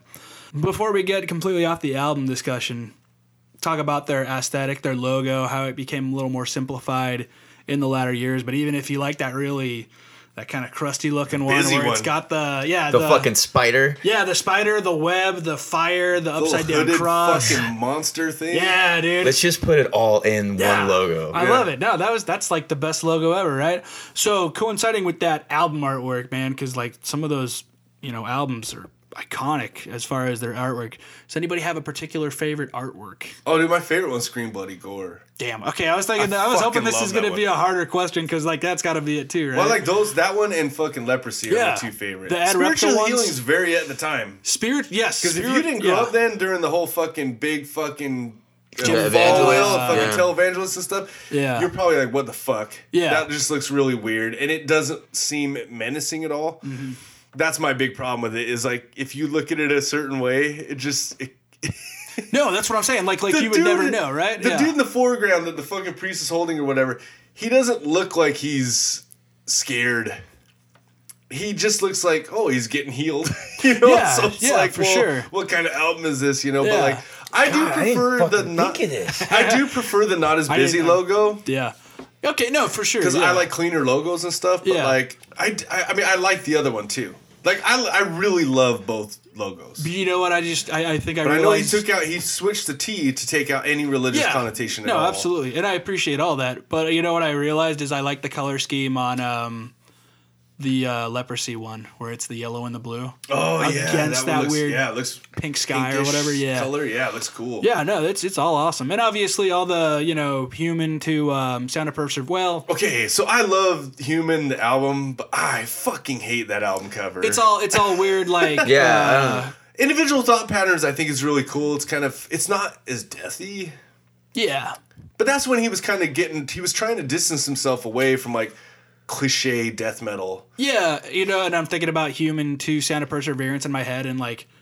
Human 'Cause- starts 'cause very I- busy, and then like it kind of gets more simplified as it It's goes like on. human and symbolic are at the same level for me. It's Yeah. a what the fuck is that? Yeah. And I don't like either one of them. I Dude, have Repka, no Repka idea. didn't do Scream Bloody Gore because I feel I thought like he did. Did he? I don't know. I I, thought okay, he did. you know what? Let's say let's say that he did because I, I need to make a decision. And But I- if he did, he tried a lot harder. Oh, yeah, yeah, yeah. Whoa, okay, He was so, trying to make a name for himself. He's a little hungrier, I guess. having had um so uh, Holy Grail's first EP, we had Repka. Yeah. And so I'm just I was so stoked because of being like a Death fan. Oh, yeah. But now that I'm I'm forced to choose a fucking album, It's like know, choosing kids. Well, yeah, and it's like I I guess it, it might it, it might be spiritual healing, but um I don't know. I think for just the fun of it, I I, I think I gotta go Scream Bloody. Yeah, Gore. man. Yeah, and apparently it was him. It was the first three. And then- Leprosy's Ah, a bummer man. because if there was like more going on Yeah. in leprosy, Yeah. like if there was like Yeah. know, other lepers No, like I in the f- background, I like, they don't absolutely have- feel it you. Just there's it's just weird. It's like this weird little fucking portrait. Well, there, 'cause- there is something to that simplicity. I feel like, right? Because he's not all the way in the center, right? He's like well, kind of. well, yeah, that's what I'm saying. Like if there's something yeah, it's a totally different off thing. in the dis, uh, you know, like and the spiritual healing is from such a weird angle that you don't really have anything Yeah. in the background. It's kind of strange. Like if he would have painted like if they were in a church, you know, so he had a background of a church maybe, and it was a shot like that would have been different. no, but- I feel that there's something to appreciate about all three of those. Whereas the uh, human individual thought patterns and, and symbolic are kind of like these weird collage things. Yeah, so definitely individual thought patterns out of those Of those, yeah. of those Yeah. three. But fuck, I buy that. I'm, I just I sit and look at the fucking. I mean, I guess if I have to pick out a symbolic and human, I'm actually gonna take symbolics. I could feel that. I you know what else? There's a center of focus more so than there is on individual thought patterns and, and human, and there kind of is on Sound of Perseverance. I don't know what it's. It's just a mountain, right, with like a weird face or something, and dudes falling off of it or something. I've never. Yeah, understood which it. which of the later stuff, I guess that would be my favorite, but it, it's very like early two thousands. Like, yeah, that'll do. Yeah, you know, it's like sure. it's not bad. No. Not that big of a deal. Slap our logo on. it, Yeah, you're but Yeah. those first three albums. You know what I artwork- love about okay. you know what I love about Scream Bloody Gore? The quotation marks. Oh yeah. It looks yeah. like it Who are you looks like quoting? a, yeah, it looks like a fucking you know, like a movie, like a movie fucking poster or something. But it also kind of looks like a family picture. Yeah, no, that's know, true. like- yeah, yeah, yeah. Dude, oh, I don't know if you saw this either of you, but I watched ah, what's that movie? Black Cauldron for the first time. Oh yeah, Dude, no. it's it's Scream Bloody Gore is that, but Oh, for yeah. real. Like like in, in an yeah. album cover. Like I was just like, dude, there's it's like this weird like kind of tinted greenish dungeon thing. There's a dude on a Dude, throne. there was some other band I was looking up, and uh, they had the same kind of thing. It was just like they had like the gnarliest logo, but then it's just like the fucking regular like impact font, blo- block letter font. Yeah, for sure. For the, I think I almost want to say it was Napalm Death, dude. It fucking cracked me up. I was like, what the fuck? But I've never seen another one with quotation marks. Oh man, now you got me thinking. I'm, I'm gonna keep I've an eye never out. seen one with quotation marks. Yeah. I love that they're there because it, it looks like a movie poster to me. Yeah, no, absolutely. You- You you know what it Yeah. reminds me of is like It's when I almost was like a it should kid. say like death. The movie is death. Yeah. Right. And then there's the po- uh, artwork, and it's like you'll it, it'll make you scream bloody gore. It's like a you know, command. and there's like almost. Roger Yeah. Ebert. You Yeah. know, like whatever. Yeah. I love it. No, that's that's a great. right. I've He never says you'll of that. scream I've always thought that Yeah. was so fucking No, weird, man. absolutely, It was, yeah. it was in quotation marks. Like what the fuck? Did he quote himself? I don't know, dude. I'm just it's so weird to me. Oh man, but no, like like as far as like those Hey, three Chuck, albums what's and the their what's the album called? yeah I don't know. Uh, Scream bloody gore. yeah.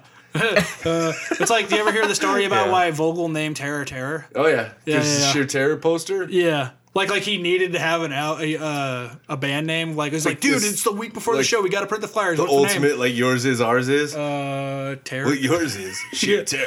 Yeah. Ours is Yeah. terror. But even just the way he says that story, because I can imagine imagine how that must have looked. So, uh, Mantas is a pretty cool name, and I, I'll tell you a story that I, I don't. I don't think I really told anybody, or I, I don't think I've ever done it on anything. But like, so Did you have a mantis tattoo on your dick? underside? Yeah, The tail grows when, yeah, you know. yeah, it's taint, but um, Ah, even Oh, better. even better. Yeah. even better. Uh, So, before we were Holy Grail, we were trying to find a fucking name because originally we were Sorcerer, which shocking. There's 53 fucking registered oh yeah, sorcerers. sure. Um, so we were trying to figure it out, and we were already getting fucking signed with prosthetic records, and fucking I won't say who in the band wanted to be called fucking Slaying Mantis. So on Holy Grail's record contract, it's we're signed as fucking Was it Slaying spelled? Was it spelled like man, like M A N T I S? yeah. Okay. And um, it was it was like a thing of like, no, it's cool, and I, I can't remember like somebody. That's a terrible name. it's a fucking god awful name. Dude, that's a terrible name. yeah. Like I think Oh, man. I think it's Scott from Repulsion showed it. He's just like, I, I gotta stop you guys. Like, Nice. That's that's looking out for you. I like that, dude. like I, it's it's yeah, that's not okay. Or was it was it Matt? Um, It's weird because it's like anyway. it's close to Slayer, and it's also close to like several bands called Mantis. yes, those are two things that should be cool, but when you put them together, and yeah, it's somehow fucking Holy Grail should have wasn't called taken. it Slantis. man, Dude. Slantis. so and there was another thing.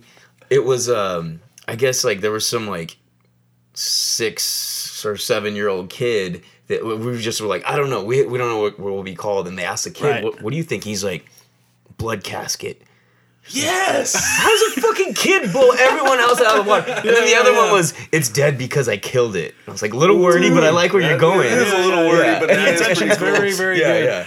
I'm a fan, dude. Well, you know what sucks is there's also another Mantas and like Spotify. They um Is it? That's a double I though, right? no, it's, it's spelled the same way. M A N T A S. yeah, and so I was like, Wow. they put out another thing under Mantas. Well, it's got to be. It's this got is be not from, the same band. It's got to be because you know Chuck didn't do anything with Mantas. That's what I was thinking too. Mm. Is like you know the whole thing. Entomb started as Nihilist, and then there was the other Nihilist from here, and how many other bands? There's apparently like seven bands registered as um, Disgorge. Oh, yeah. Obviously, the one here, the one in Mexico, but then there's like five others. And you know the thing with band names. I mean, there's got to be another Possessed. Death was another band before the Chuck Schuldiner death. They well there just- was the, a band called Death yeah, that yeah. I- now, now yeah. that's how they refer to themselves as a band called Death. And like people get around it. There's antagonist and antagonist AD, and then you know the whole thing with Ghost being Slayer six six six. was that a thing? Yeah. Oh, a band man. from Texas. Why did I? we should start a band called Metallica SD Oh man, you remember when they were in going cover around? band Yeah. no why You remember when they were suing? for? Metallica. Yeah. Oh man. We're Metallica. Yeah. 'Cause they get some people get gnarly. And didn't they steal that from? Wasn't Rip magazine supposed to be Metallica? Something And- like that. Yeah. No, it was it was, Or no. it was Lars wanted to start a magazine, and his friend and him were well, his friend and him were going to start a magazine, or Lars wanted to start a magazine. Him and his buddy were writing out all these fucking names for their magazine. His buddy, or um, actually, I think it might have been his friend wanted to do the magazine too. I thought it was Slagel. I it wasn't Slagel. Okay, but he was somehow because it was just some this, other right? guy. Like, but the thing was, was like fucking. They were writing down names. His buddy came up with the name Metallica, Mm-hmm. and he basically convinced the guy that that was a terrible name. Yeah, and he said, "You know what we should call it this because instead." he- Yeah. even though he didn't want to use it for his magazine, he wanted to use it for his band. Essentially, what was is his friend came up with his name Metallica for a magazine, and he talked him out of it by telling him it's a horrible name, Mm-hmm. and then he used it for the band. Oh, there's some great stories about that. God forbid. uh Found out there was some other band that was coming up with the name God forbid, and so they told them they were already signed and stuff, and they backed off. Nice. And so on the DVD, they're like, "We got your ass, dude!" Shout out Doc Coyle. I love it. Um, Holy shit! Yeah, man. Oh, I, lo- I love little stories like that. Dude, you'll totally get sued if you do it, man. Like, I mean, we like the idea, but you'd get sued, man. It's out of our hands. Like, this is fucking lawyer shit, dude. We're just looking out for you, but Yeah, Yeah, yeah. yeah. That's all. Yeah, We should be thanking you, we're really. doing you a favor. Yeah. Oh man. Um, alrighty. Other one I pitched to you. Favorite lineup. Favorite incarnation. It's too easy for me. Okay, dude. I'm gonna I'm gonna go individual thought patterns. My man, that's where I'm at too. It's weird because I want to go human, but it's more cynic than death, so I'm going individual thought patterns I love it. because that's the closest to it. Dude, just It's got it's got to be one of the lineups with Yeah. DiGiorgio, dude. I mean, I love Terry Butler, and I mean, even back then, even he followed his whole career, whatever, everything he's done. You know, even Six Feet Under and shit, and fucking, you know, obituary. Massacre. Or wait, Massacre wasn't he also? It was one of the older bands, but now I can't remember who it Yeah. was. Um, well that's yeah. I almost want to say obituary or fucking. He is an obituary now. Is he? Yeah, he's Okay. been uh since uh what's his face passed away unfortunately. Like I just always thought it was cool. It's just, it's not like he. I mean, he, he's no Steve DiGiorgio. He's no Alex Webster. But like, He's solid as hell. He's just this regular bass player that just Yeah. happens. You know what? I want to be. I want to play death metal. You know where most people that want to play death metal are like, you know, they got to be some fucking virtuoso type shit, or you know, play some weird style of of bass or whatever. Where he's just like, nah, just want to be a bass. Just Yep. want to be a death metal bass player. That's cool. and it's worked out for him always, for 30 plus years. that. Yeah. But yeah, I, I think like it's got to be individual thought patterns. Yeah. Because it doesn't quite sound like Cynic anymore. Yeah, you still got um, you still got Steve DiGiorgio, Gene Hoglan on drums. Forget it. Yeah. And now knowing how involved Andy LaRocque was actually in the uh, in the guitar playing, that Chuck just play makes me like even more. Yeah. Yeah. Well, because in the movie thing, he was showing they, they were kind of showing where hi uh, Andy LaRocque stuff trails off and then he Wait, begins. okay, that's see. I thought they were just showing like Andy like his takes, They were, but the at the end but when I it was didn't see any. I didn't, I didn't see. I didn't notice anything. I mean, I've guess I've never watched a whole lot of live footage, but I've just never really paid much attention to like if Chuck's playing a solo or not. yeah. Well, I Oh, mean, he, there's the he rips. yeah, there's the live because that was the other thing, dude. I love that live in LA thing. About that, I was supposed to be there, Oh. and I lost my ticket. I got like a ride from this girl that I worked with, and then like I ripped her car apart, and I was like, Oh no. I'm not gonna buy another ticket. I'll just see him the next time. Yeah, and then about that was- that, and then he fucking dies. Yeah. And I can see my friend, what's up, Dylan? Um, this motherfucker six seven standing where I would have been in the fucking DVD, and I'm like, motherfucker. And that set is so sick. That was the other thing I grew up on alongside that, dude. Like I, I worship and love that thing. And like I've think- never Richard watched it. I've only Richard ever listened to Christy, like the shit he does, you're like, okay, I don't know how he does it, you know, on the record, and then you're like, cool, I'll watch it, and then, then he's going, and like all of a sudden a cymbal will move, and I'm like, I didn't even fucking see you hit that. Like, Yeah, what the dude. fuck? So here's my follow up question then on that note, underrated lineup. Anybody have any opinions on that? Dude, I think the underrated lineup would probably be fucking Bill Andrews and fucking Rick Rozz. That's true too. I, I do gotta go Sound of Perseverance though, because like Richard Christy's a fucking beast on drums, dude. It's a bummer he didn't get a lot of props after that because he's, he's been on Howard Stern for Yeah. 16 years. And he's awesome doing that. It was too. awesome was like his intro, his fucking audition was basically just playing the whole entire Human album Yeah. because he was such a big fan of it and he, he he was such a big fan of Sean Reinert. He was just like, how the fuck does he play that? Yeah. Or and, and then he was I think his one of his things also said like, how did he think to do that? Mm. And I think because at the time. you know, Sean Reinert wasn't really known as the jazz guy that that he's known as now, but it just he just he talks about how he just had like this different idea of thinking about what a song what the drums should be like on a song and so he learned he played human for like a bunch of years and he he get to the point where he could just play it front to back you know without it even playing You know what's funny though is he talked about um, when those relapse uh, things did come out. He listened back to the uh, human one because again, if, if I think that's the one that makes the biggest difference as far as being able to hear things. He says he went back and he heard all this shit that he never heard before. Oh, I that- that he was missing between notes. He's like, no way, dude. Like, there was a lot of muddy, muddiness on that one in the in the original album and i think just a lot of it was at the time Mm-hmm. Yeah. that's how a lot of that stuff was because they were trying to make everything thicker and and you know the lack of bass in the mix. You know now there's plenty of options. I don't know who actually remixed that. Any of them. Like, shout out you guy, you're awesome. But like also you know. Richard Christy is awesome on drums, regardless. But you also got Shannon Hamm, who also went on to do um, Control Denied. It was it was basically the same lineup minus. Uh, pretty much the same thing Yeah. except there's an extra sing- it- it- wait is it minus someone there's an extra singer But it's There's also singer, it- it yeah. is also I do got to shout out Scott Clenden Clendenin on uh, bass. I thought he did an awesome job, and um, Mm-hmm. he he supplanted Steve DiGiorgio. Steve DiGiorgio came back for Control Denied, uh, but it is there and I well, Kelly Conlon too. yeah, and then Kelly Conlon was the one on Symbolic. Yeah yeah I mean there's the whoever played a guitar on Symbolic was good too. Mm-hmm. Uh, Scott Clenden or damn I had the guy's Conlon or something. He was. I just watched the movie. There's there's a lot of people to memorize names for. I also looked Yeah. up the uh, the guy that was the singer of Control Denied has another band called Pharaoh that I'm gonna check out later. Huh. Shout out that guy. Yeah. But uh, one thing about the human lineup that I gotta say is supposedly they had to stop playing human stuff after St- or Sean Reinert was out. Like that's how gnarly he was. Dude, he is a fucking Yeah. badass, dude. If you've ever heard the fucking Sean Ryan, like what was it Gordian Knot stuff and like the other Mm-hmm. Him stuff and, that he's uh, done, dude, Sean it's like Malone. kind of like his It's like solo stuff, I guess. Like, Yeah.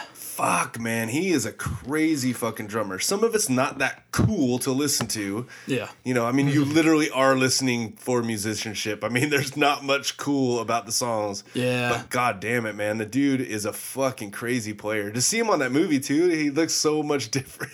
Oh yeah. like- I hope he resurfaces. he looks man. like the fucking guy that's gonna like pick your kid up for fucking softball practice. Steve dude. the Like, Pirate. I, I kind of think he looks like Steve the Pirate.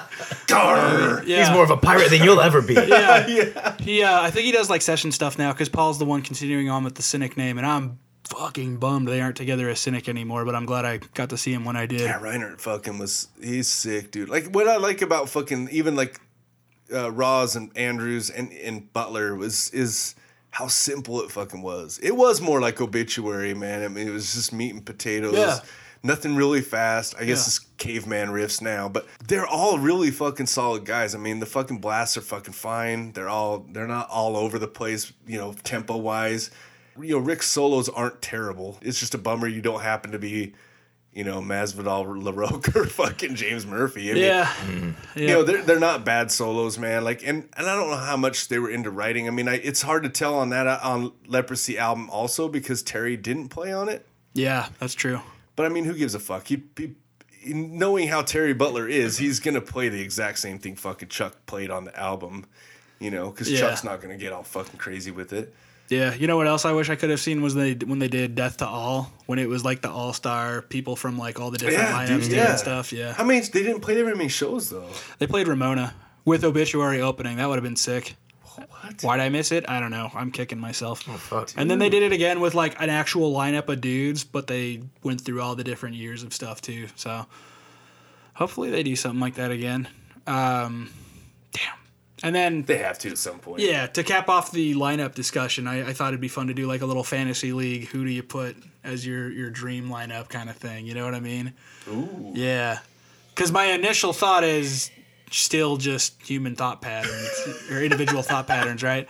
So like I had to step out of that and go, okay, what if I, you know, circumvented all that? Who you got on drums to start off with, maybe? I'm trying to think of what sound I would want to go for Mm. because that that's pretty much well. I mean, I guess you can mi- mishmash. Is that a fucking word? Yeah. All right. Oop, Alright. I just got mine. Sorry, I just figured it out. So we're so drummers. Um, I probably I don't know. I'd probably take Gene.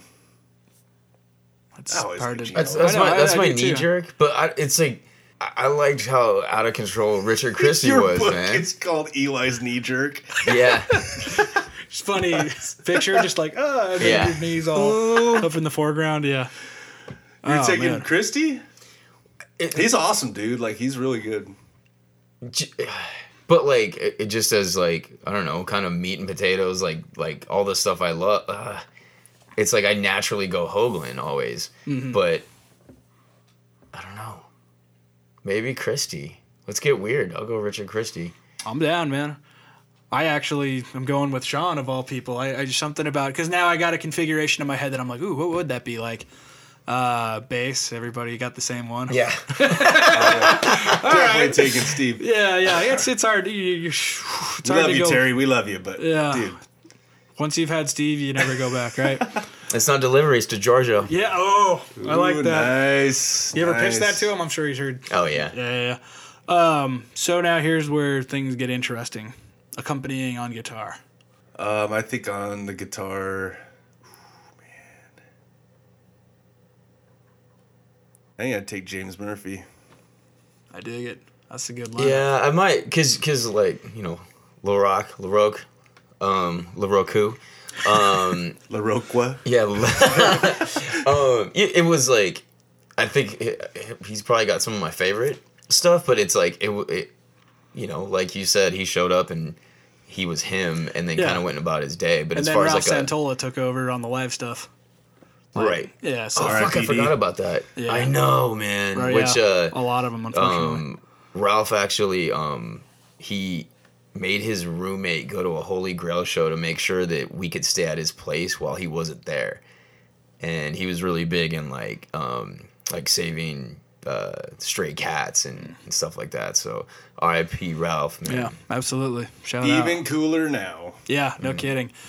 I am going Andy LaRocque because I think that that's the thing, man. If you took individual thought patterns, and of course I'm going to always go with Gene, but like I just want to hear what Sean would sound like on that, you know? Separate, mm. separate. That would be yeah. Yeah, separate. See, I, I need to hear all that stuff on the remasters because it's it's weird because I think because like the mixes and shit are clouding my judgment of the fucking how the the shit sounded No, and the for playing. sure. Yeah, I, I can't recommend enough. Just to knock out two birds with one stone, I'll send you the link later for the uh, the lack of comprehension video with the new mix, so you can see that for the first time and hear how it sounds. yeah. It's sick. Damn, dude, there was something else. Speaking of of human, I think. Oh no, no, no. Speaking of the philosopher, because we were talking about the video. Who is it in the video? Is it Ralph or is it um, Andy LaRocque? I don't know what he looked like. I don't like. think I've ever known that. yeah, man. I just I haven't seen it like since then.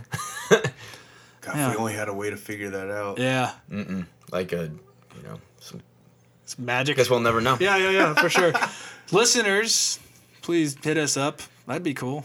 Let let us know. What- Even if you're just like, Way easier because I'm not feeling it right now. Yeah, I'm me- feeling looking up. I'm just gonna keep putting it off. Contact us on the internet. Yeah. Wait, can you look things up on the internet? I don't know. I don't think so. Send a what did he send? Send a Raven. A Fucking A. Uh, so one more quick one. So this is the one I thought of when you were talking. I was like, ooh, favorite production? Maybe. I don't know. We just took an overall sound. Yeah, on each record. Symbolic. Okay. It's the best sounding one. I mean, Yeah, I mean it's the clearest sounding. I could buy that.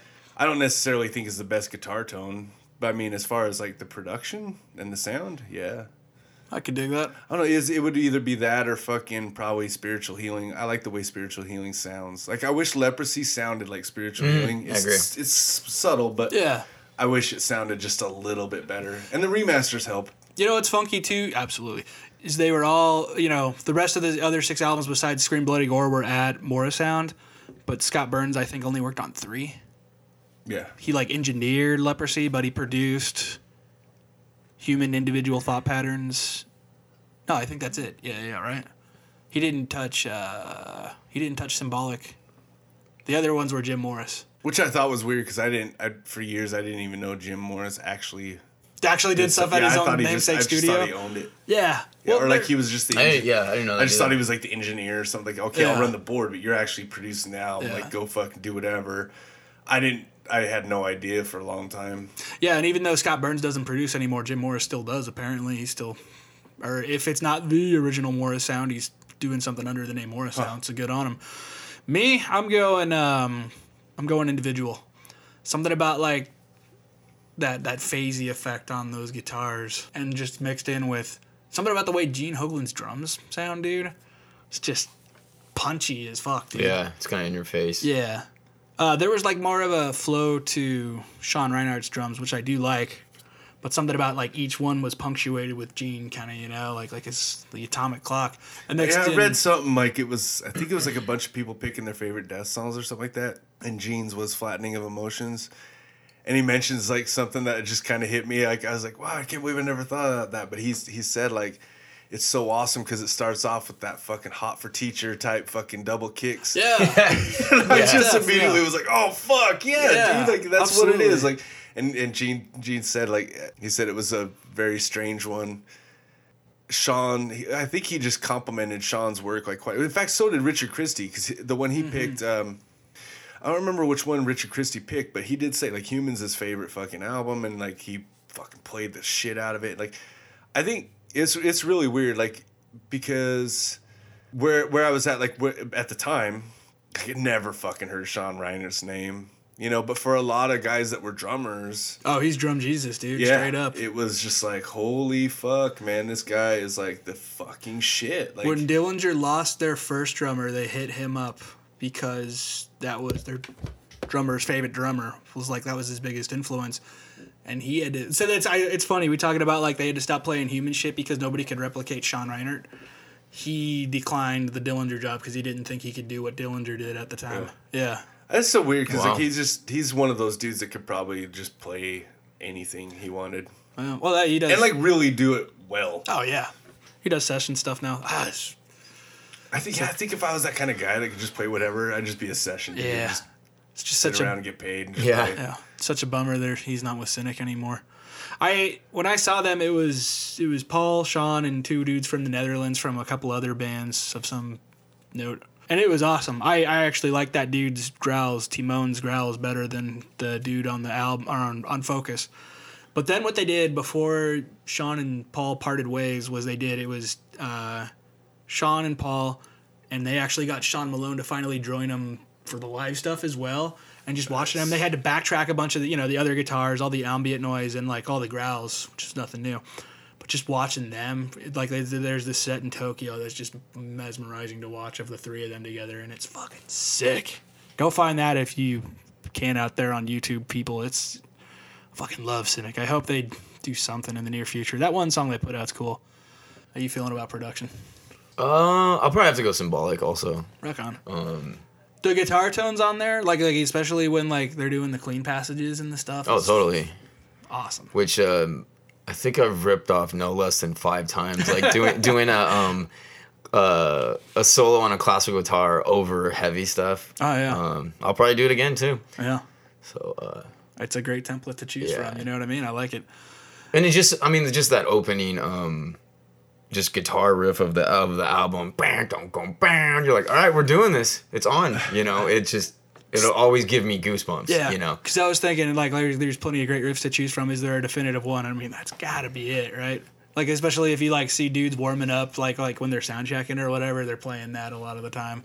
Oh, what the song symbolic? Yeah, I either mm. say that or fucking you know. Dun, dun, dun, dun, chicka, chicken, chicka, chicka, Yeah. chicka, chicka, Yeah, yeah, yeah, for sure. dun, dun, The only Probably other because it's like thing- so fucking easy to Yeah, play. yeah. like, you know. the only. Oh wait, I've seen Gunface do both of those like in the same show actually. All right, there you go. that is those. Those are the two. The only other thing I can think of is um, Zombie Ritual, the little thing at the beginning, just because it's so fun. That album's just fun. Only other thing I can think of now, Chuck, lyric or vocal performance. If you got one, I don't know. That just came to me because just like again, each one's a different timestamp, you know, in, in in where he was at. oh man. as far as albums or Yeah, because I feel like that's like a good indicator. You're, you're almost talking about like a, like a sliding scale.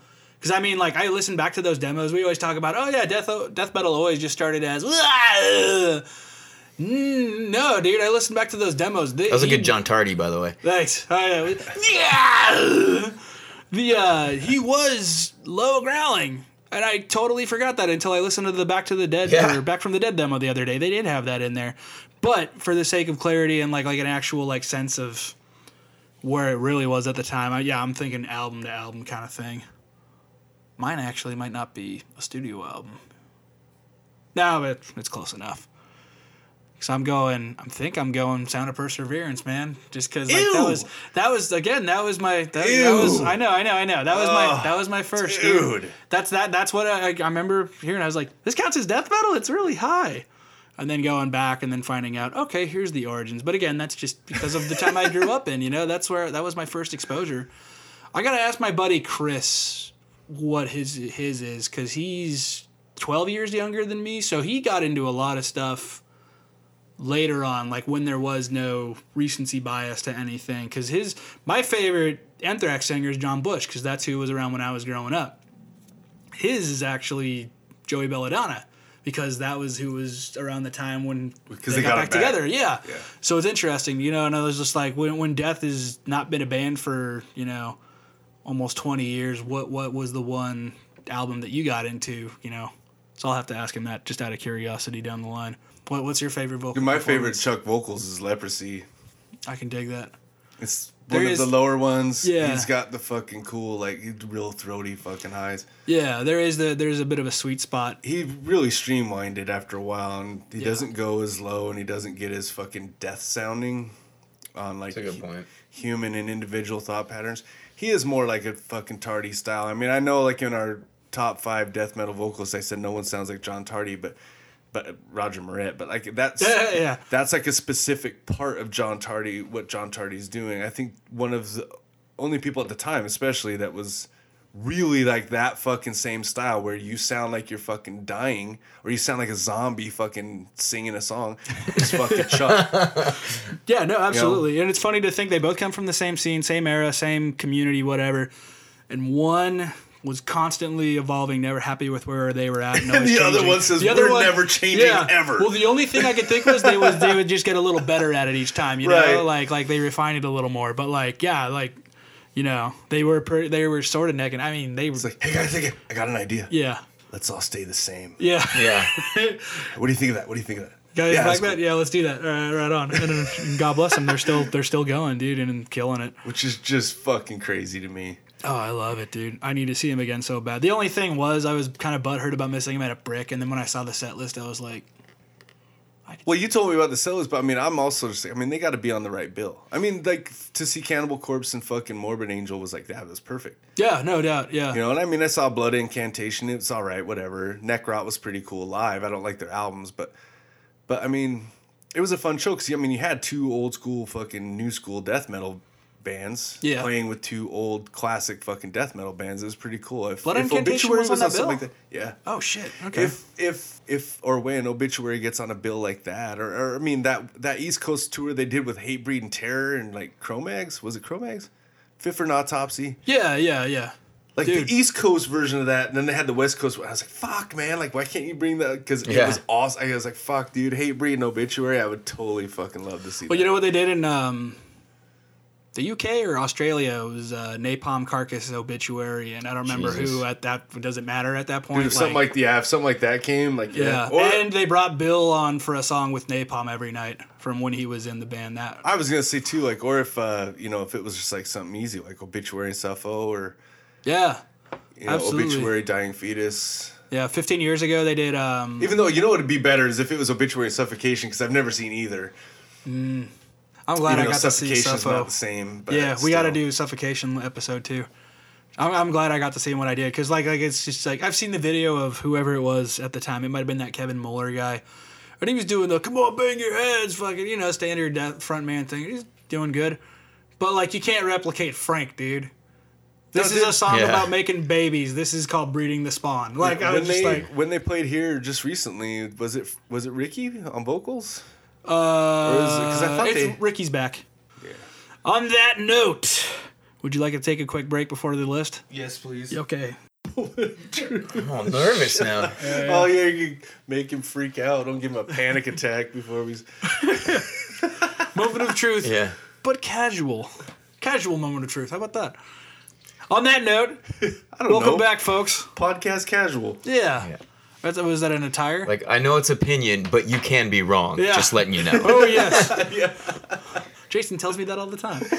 Thanks again for joining us, folks. And now we're here What the fuck? for the namesake, the list. And this week, we're going to have our good friend Eli start us off with his honorable mentions for his favorite death songs. Oh fuck. So uh I wasn't even thinking honorable mentions, but I got uh I only have one song and it's Voice of the Soul. Okay. No, I'm just kidding. Um What are you doing? uh yeah, okay, definitely Crystal Mountain is my honorable mention. Oh, it's not even in your Uh, five. Wow. No, and um just everything was always uh, a location um, to go to with me and my friends. Um, my old band was against the Grand Global Scar, and we would um, leave messages on each other's answer machines as Chuck coming back from the dead. Nice. Um, it was like, "What's up? This is Chuck." and then there was one time there was love Chuck's dog that called. It was like, "Woof, woof, woof, woof. This is Chuck's dog." I'm a fan. and then uh, it was like, you know, anyway, um, I'll be uh, inside Crystal Mountain. Nice. And so that that's my um my honorable mention. Um, eh, let me see if there's any zero tolerance is an honorable mention. Rock. Yeah, yeah, yeah. Um, what do we got? Well, I'll just get into it because uh, there's like so many. Yeah, Thousand Eyes. God, there's so many fucking good songs. Yeah. Um, Primitive Ways is a, an honorable mention as well. So also just scream bloody gore because it's fun Yeah, to yeah. say No, it we like for sure put he fucking entire says. albums in there. Yeah. No, I mean or the you know Oh, like the song, the Just- song. Gotcha, gotcha. just the fucking lines. I can dig that. Bloody gore. Yeah. Yeah. So um, what do I do? How do I do this? Um. Well, like uh, we could give our honorable mentions real quick, and then we can Okay, get into the five. You want to go first, or should I? Um, I I don't have very many just because like I've been trying to chill out. I've been trying to, cut- I've been trying to cut back. It's Yeah, yeah. It's getting to be a problem. yeah. I feel you. I wanted to because there's nothing actually in my list. Even though I fucking, I mean, I obviously I love most all of the albums except one, but uh, Left to Die and Evil Dead, Okay. nice. and then the probably the biggest one, which would probably be number six, is Symbolic.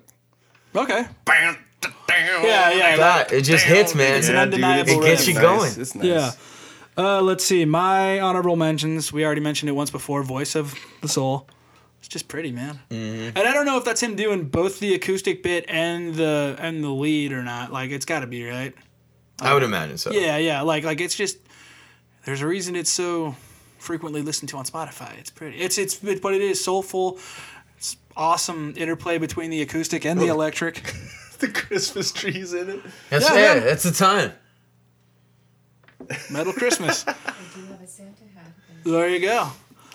Shit, what else? Lack of comprehension again. First one I saw as a kid, and it still rips, dude. Like, well, I think we've talked about that album and that song enough at this point, but like, dude, it's the interplay between half of Cynic, Steve DiGiorgio on bass, and Chuck doing two things masterfully at once. Hmm. What else? I had one more. Oh, flattening of emotions, same thing, dude. Like, like that. Just uh, we already talked about that too. That opening, Sean on the double bass and just like ripping into what it is. It's it's the setting for okay, this is a whole new level of things to expect from this group of musicians and this one in particular. And just, damn, R.I.P. Chuck. On that note, you're number five, good sir.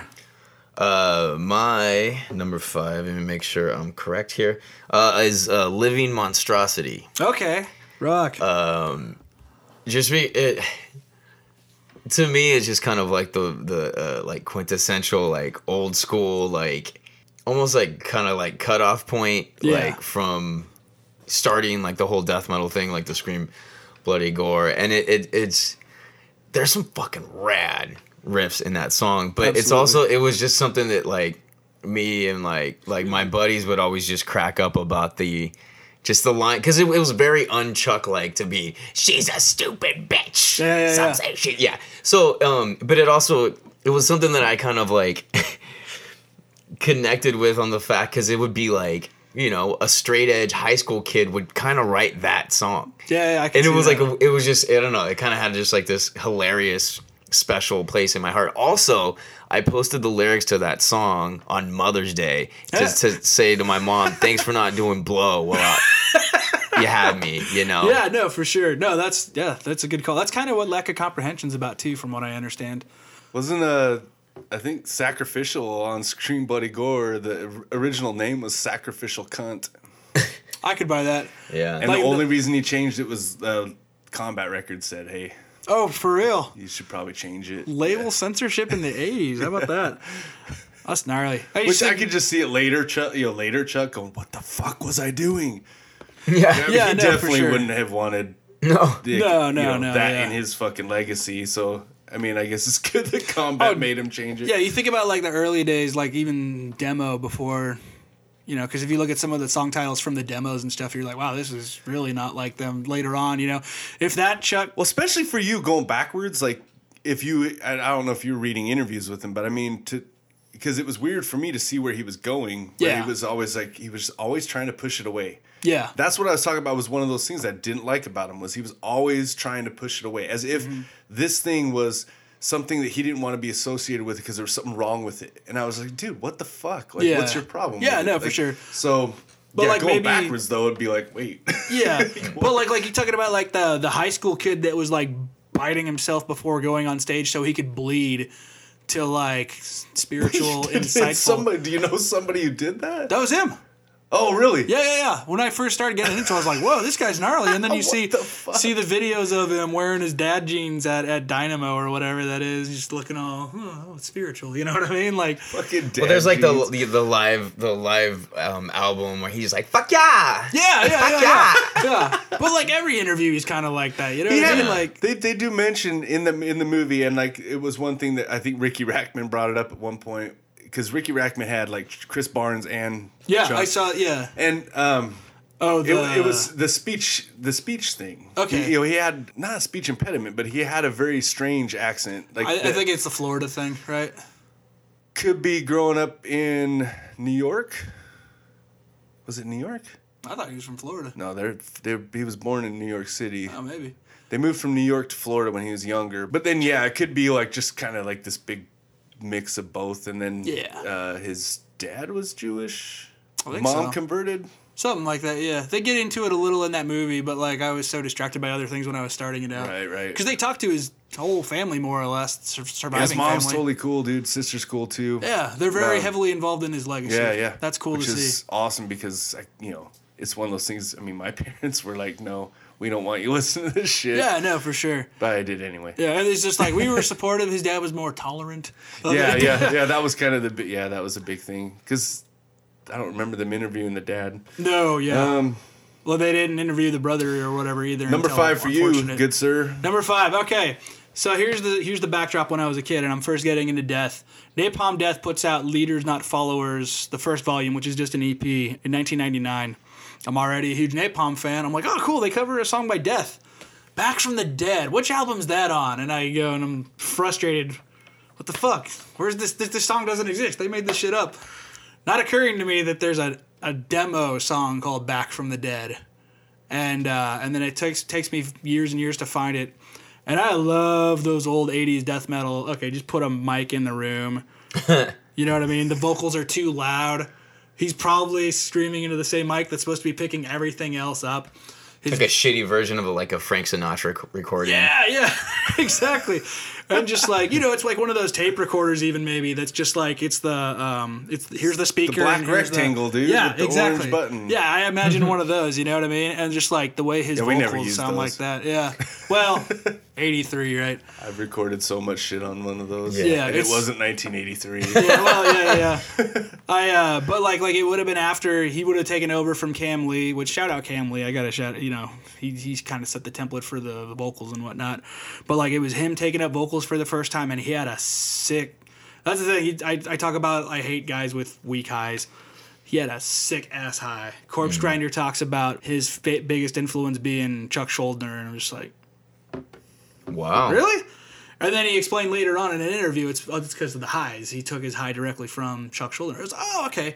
And of all places, Greg from Dillinger, he says his high comes entirely from Chuck. I was like, oh, that makes sense too. And there's awesome. like, there's a cool back and forth between the lows and the highs in that song. It makes sense why that's the song that Napalm covers. It's when death when they're at their blastiest because that was never really the case on the albums themselves and just you know it's classic horror movie back from the dead mm-hmm. goofy you know B movie Boris Karloff zombie shit, and I'm all about that. And it's just a fun song, and it's it's an extension of what will be my number one. And the more I think about it, so looking forward to that. How about you, good sir? So I could probably just, I mean, honestly, at my number one could just be the entire second side of Human, mm, Rock on. But Cosmic Sea doesn't count because it's in, it's instrumental. Hmm. Spoiler: It's probably going to be on my instrumental list. But one of them, so my number five would be Vacant Planets. Nice. I just the fucking. Bloom, bloom, bloom, bloom, bloom, bloom, bloom, bloom, Yeah. bloom, bloom, bloom, bloom, bloom, bloom, bloom, bloom, bloom, bloom, bloom, bloom. What- what did they say in the middle movie? part? Like that shit, that Yeah. tap shit in the middle is fucking crazy. Did they say they they, wrote that in the studio, or was that No, was that Cosmic Sea is what Okay. they wrote in the studio. Yeah, because I remember them talking And about DiGiorgio only played on part of it. Oh no shit. Yeah, there was they had another guy that actually recorded the first part of Cosmic Sea, and then he played on the second part of it. I don't know where it switches, Interesting. but like it's. I also like how it ends. It's, you know, he just ends on the word planets, and it has you know, it's got the heavy fucking not heavy, but it's got like a little bit of reverb in there. But I always liked how it came out of Cosmic Sea right into Vacant Planets. yeah, I like too. It's a And companion after piece. com- after Cosmic Sea, you have like just this crazy fucking instrumental. Vacant Planet starts, and then it goes into that big middle fucking tap piece, and it's so fucking awesome because it almost seems like Cosmic Sea is just an intro for fucking Vacant Planets. And at first, I used to also think that fucking DiGiorgio was like fucking tapping with them, and he's actually not. He's playing like even weirder shit underneath it. I'm like, wait, what? Like, but that's something I didn't really realize until I heard the remasters. Oh, damn. I mean, you can hear it on the regular one. I can, I can hear it now. now that you know it, Yeah. yeah, Because it wasn't so buried, but and again, he's fretless, so I mean, you can tell he's there. But it, it really like I just thought like, well, Alex Webster fucking taps, like that's Yeah. probably what he's doing. They're all doing that same part, like they're just all different. You know, it- there's the harmony on the taps and stuff, and it's just fuck. That fucking part is just so fucking cool. It's the, it's a great way to end a fucking album, you know, because God of Thunder wasn't on the regular Right. version. It was just eight fucking songs. yeah. that's how I know, know. it. Yeah, Yeah, so it was. I just, I've just always loved it. I also like the fucking title. There's vacant planets. Like, there's just something strange to me because I've never been like a big Chuck, uh, big Chuck lyric guy. I did understand that at some point he, just from the song titles alone, and like you're picking out words that he wasn't really talking about like normal death metal stuff. Right. But at the same time, by Human, I didn't think they were just normal death metal band. Like, so it was just like uh, they were, they were something different. So Yeah. I, but it's, but the yeah the vacant planets thing like you it's cosmic sea vacant planets i'm like Mm-hmm. Yeah. oh we're getting into spacey shit Yeah. now like oh yeah dude this is fucking awesome and i think that might drive my love for decrepit birth so much oh yeah, dude, i think yeah. that's where it kind of like that that whole thing started like you know decrepit birth and like fallujah and stuff with like the spacey fucking death metal yeah. How many know? bands are there like that now that kind of well, now I focus guess on blood that? incantations like that. It's just their sound is so hard for me to fucking listen to. But I mean, I, I've I've listened to it. Um, like I said, it worked great fucking live. Yeah. I just on album I have a hard time listening to uh, that. But that new, the new Blood Incantation, like it's all fucking alien and fucking Oh, yeah. cosmic shit. Like Yeah, did you know that's on that. like number one on most people's oh list yeah, in that dude, whole scene? I very, like it. It's very popular fucking band, dude. Like Yeah. again, it's a big theme throughout Decrepit Birth too. Is that spacey fucking stuff, the cosmic death metal type yeah. thing. Like it's interesting now that I think about it because like I always thought of um, spiritual healing as the transitional record, and it sort of is because the first two were straight up blood zombies, freaking you know Kane Hodder, ridiculous, right? oh, like lyrically it is. Yeah, that's lyrically, where yeah. it changes. But but it's it's also yeah spiritual healing is Well, it's the where it's, uh, it's where the horror gets more realistic. Exactly, yeah. But then, like, there's still uh, lack of comprehensions about hard drug use, so there's still a little yeah, bit about that. human is where it just gets realistic. Yeah. it's not so much anything real real horrified Yeah. like type stuff. Yeah, but then yeah, you have your your vacant planets and cosmic sea, and like you can see the theme kind of drifting. You talked about the second half of the record, right? Mm. So if the first one's maybe the more closer to spiritual healing, then the second must be everything that comes after it, right? Because like that was the funny thing was like the latter four albums specifically because the you know it is more progressive and it's it's a little more ethereal but like also the lyrics i would just you know when i was a kid i would go to sleep at night listening to i would listen to death while i was thinking That's- about life you know what i mean like it's cool Well, I also wonder like how much of the lyrical fucking change, in particular on Human, like especially that back half. I wonder how much was inspired by the sound of the stuff that they were doing, that Masvidal and fucking Reinert brought to the table. Like, yeah no doubt you know, it, they brought you know a little bit of a fucking jazzy prog fucking influence in there, and, and it's just all of a sudden like Chuck's got new toys. Yeah, for like, sure. Fuck yeah, like let's see where I can go with it. Well, Which is what he wanted to do was where can I go with this thing that they call death metal. Yeah. You know, and it's really fucking cool. Now, yeah, there's a lot of bands like that. And I, I guess I never really realized until I was listening to Decrepit Birth. I was like, wow, like I was just looking at the lyrics. I'm like, what the fuck? oh dude It's just like a fucking science book almost. I'm Yeah. like, Jesus, I feel like I'm like watching Carl Sagan. Yeah. You know, back when I was younger and stuff. And then it's just like, without really thinking about it, I always kind of really like that because death metal is usually either fucking, you know, gore and zombies and shit, you know, or, or completely fucking shocking, you know, fucking rape with fucking weird ass fucking Yeah. things and, or and super Fucked with, anti-religious fucked with a knife. yeah, Yeah. kidnaps and fucking this, you know, like like fucking horror shit. Like, Yeah. You know, or it's like satanic stuff and Yeah. occult, you know, whatnot. And I was like, you know, where else would you go with that? And it's, you know, and then it's like, oh man, you know, now this you're getting into like, you know, alien shit. And yeah fucking, quantum you know- theory shit Yeah, yeah like yeah, yeah, it's fucking nuts, man. Like is an origin kind of like that origins like that. yeah so Wormed like there's like that. yeah there's a whole thing to that that's cool though like i think it should be expanded on we have enough bands that are you know and enough bands that are willing to continue that tradition of that lyrical thing why not push the boundaries you know Yeah, there's always going to be the thing that's uh, that is already there. yeah You know, it's like you might as well start a new. You know, somebody else can come along, start a new thing, and fucking then there's just more for everybody. Absolutely. I was just thinking now I'm thinking about because Cynic is all spiritual weirdo kind of stuff. I wonder what those you know pre-focus demos actually were hmm. lyrically, or if they're readily available. Hippie shit. Oh yeah. So that's now that now that's something I want to listen Fucking or death get metal into later. hippies. Yeah. Well, dude, I was thinking about like because they make fun of him in the in the Death by Metal documentary where they like they talk about whoever it was walking in, seeing Steve DiGiorgio dressing the way he was and calling him a fucking Oh, yeah. hippie. And I was just like, yeah, and you catch little glimpses of it because he's wearing that headband in the in the movie. But then like the very end shot in the um, Philosopher video when he's walking down and he's got the rainbow vest and he's got Yeah. the he's got the beads and all that. I was just like, oh man. That's a dichotomy. I, I like Yeah. it, but it's it's, Uh, he should be playing an atheist. yeah. well, it's, you know, unique p- groups of dudes make unique music together. I dig that. Uh, On number that note- four for Eli. yes, sir. I'm looking, but I, I have this memorized. Uh, it'd be in human form will be my number four because, well, first off, it's just badass. It just hits as the second track, and Yeah, yeah. um, just the leads are like there are some of my favorites, like in the whole Death catalog. And like I was saying earlier about like where um, Andy LaRocque would just like harmonize parts of it of this like ripping solo was kind of like a whole thing of like I want to do that all the time. Yeah. Years later, Holy Grail. There you and go. so a lot of it comes from that, and then there was this show, um, and this could be completely just in my own head, but um, this show called V about like um, aliens who were like in human form Yeah. and kind of taking over, and they were like lizard people, and they kind of had like scientists Mm-hmm. like getting together to like fight them and taking over, in it and just in my head it it Robert was- Englund eating rats. that Mice. yeah I was trying to exactly remember So fun name, fact, yeah. dude, we used to take a marker, you draw a green, green blob on your hand, Mm-hmm. and then you take a black marker and you outline it, and then we draw little scales on there. And so we had certain kids in our school who were the aliens, and other kids in the school who No were the shit. resistance. Mate.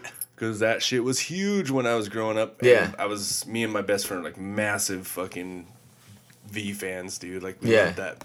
We love that TV show, man. It's fucking Yeah. great. Yeah, I would I would watch it with my mom, and I you know I it could probably it's probably not about V. It may, actually might be. Who fucking knows?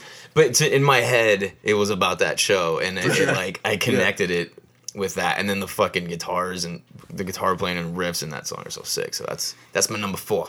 I can dig it. will be your next victim. Fucking Uh, yeah, I fucking double thumbs up on that one for sure. That almost made my list. What's Solid. number four for you? a scavenger of human sorrow. I, I know, I know, I know. Prepare to be disappointed one more time. Um, but no, dude, like I think that's a ripping little intro track right there. The first, and now you know he's doing the little thing on the drums, dude. Richard Christy really is in a realm of his own. I'm glad he's at least doing something in Charred Walls of the Damned. Even even what he did with Iced Earth Yeah, awesome. And that's a great way to showcase it. And then all of a sudden chuck comes in with that Yeah.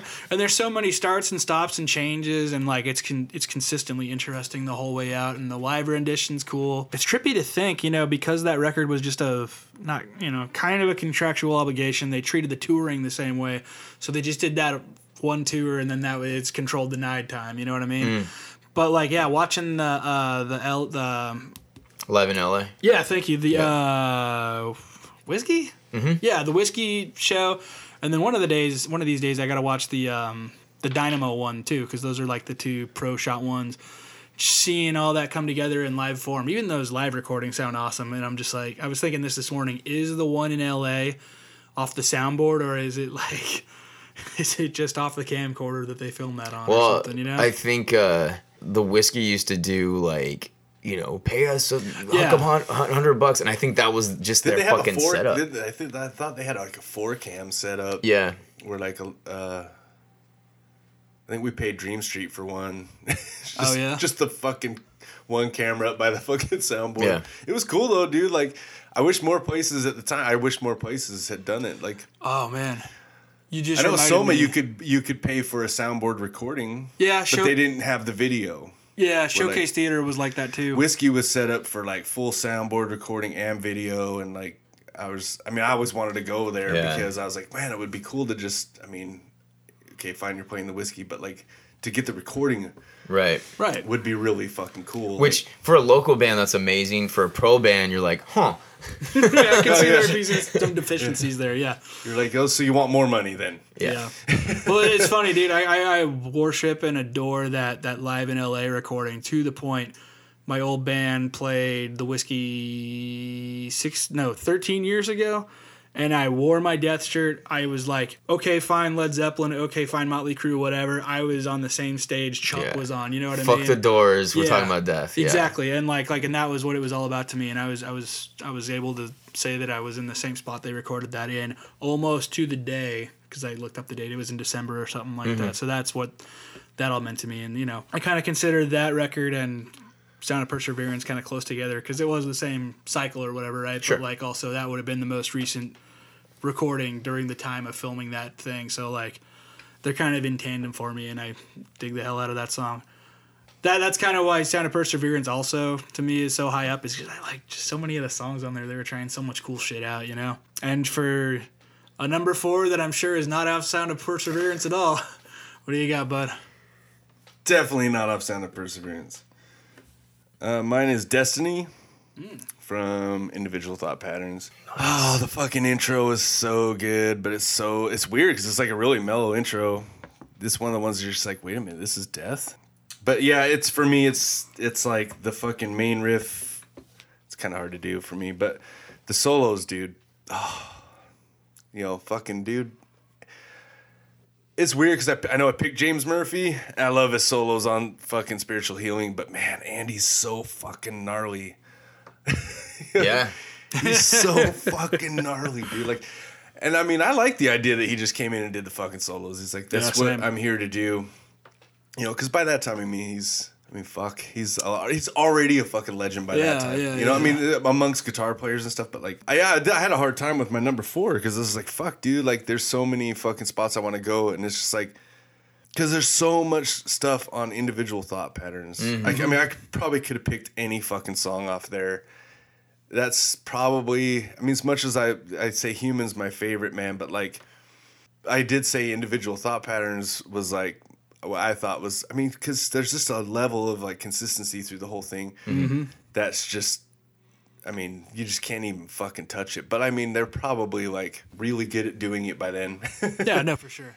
you know. And I think it's also, you know, Human was like the first one where he got okay, we'll get a little progressive, man. It's like fucking now, it's like he's even built on that, you know. And I and I mean, I so for some people they take that to the next part where they're saying like, well, that's why symbolic is even fucking better, you know. And it's like for me, I don't think it's a better album. I don't, and it's probably just because I don't like it as much. But Destiny was the the first I heard of like an intro like that. Mm-hmm. That wasn't like uh, I don't know what you call it because it's different than the intro on Lack of Comprehension. It's not quite spacey. It's it's kind of like mellow. You think you're gonna be listening to a fucking kind of like a mellow fucking jam. Yeah. You know, you're just like, wait, what is this? Oh, so it's like like kind of not misleading or whatever, almost kind of. It is misleading, Totally massive. Like, do you misleading, know what yeah. song I'm talking about? Yeah. I think. Isn't there like a fucking bongo in there? There might be. there totally might be, dude. Yeah, like, I'm it's to play all fucking. It's it's head. uh. There's a lot of working parts. So the thing that I think is misleading is it has because I mean by this time I've already heard Metallica, you know, and they have like the fucking nice little acoustic intros, and then it just fucking starts smashing your face in. But this one, it has the fucking, and it just stops. And on a tape, dude, you don't know how long the songs are. I mean, I, I you listen on Spotify. You click the little thing. I mean, you know, you can see the bar. You're like, oh, there's 327 left in this fucking song. You know, and then all of a sudden there's a bow now, down, down, down, down, bow now, like surprise. Yeah, it's you don't know if it's an intro and an interlude or if it's something else. And it, like I said, there's no like he has intros and stuff, but I mean, not. I don't- I don't remember an like an acoustic type intro like that to the point where you're calling it Young Guns, but. I mean, I don't. Yeah, I don't remember hearing one before that. Maybe I'm wrong, but I just I'm, at the time when I heard it, I never heard anything like that from Death, and I was just like, "What the fuck?" But then you know, yeah. But then like this main fucking, that main fucking. Oh yeah, it's so heavy. It's awesome transition. So fucking sick, and then yeah, the I mean that whole album, just fucking dripping in LaRocque. Mm. You putting that up there? I wouldn't mind that. I'd, I'd like to be dripping in LaRocque, dude. Who wouldn't? Did you, uh, by chance, because it wasn't on that movie or anything, but I remember watching it on YouTube when YouTube was brand spanking new. See the uh, the interview MTV did on location at Morrisound when they were filming, and it was a very drunk Andy LaRocque hanging out with uh, with Chuck talking about recording the album. Uh, It's I've pretty never seen sweet. It's it's cool to actually see the two I of don't them think together. I've ever seen an interview with Andy LaRocque. I don't think I have can't even tell you what he looks like. that was that's the problem of why I can't figure out who it was. I I, I want to say he looked very of the time in the '80s, even though that would have been the mid to early '90s. But like, the '80s never ended in Europe, as far as I can tell. So why not? But like, True. like you know, they they talked about because that was another thing. Even though he wasn't like part of Swedish death metal, he was part of Sweden, and that's the other place where death metal was really burgeoning at the time. You know.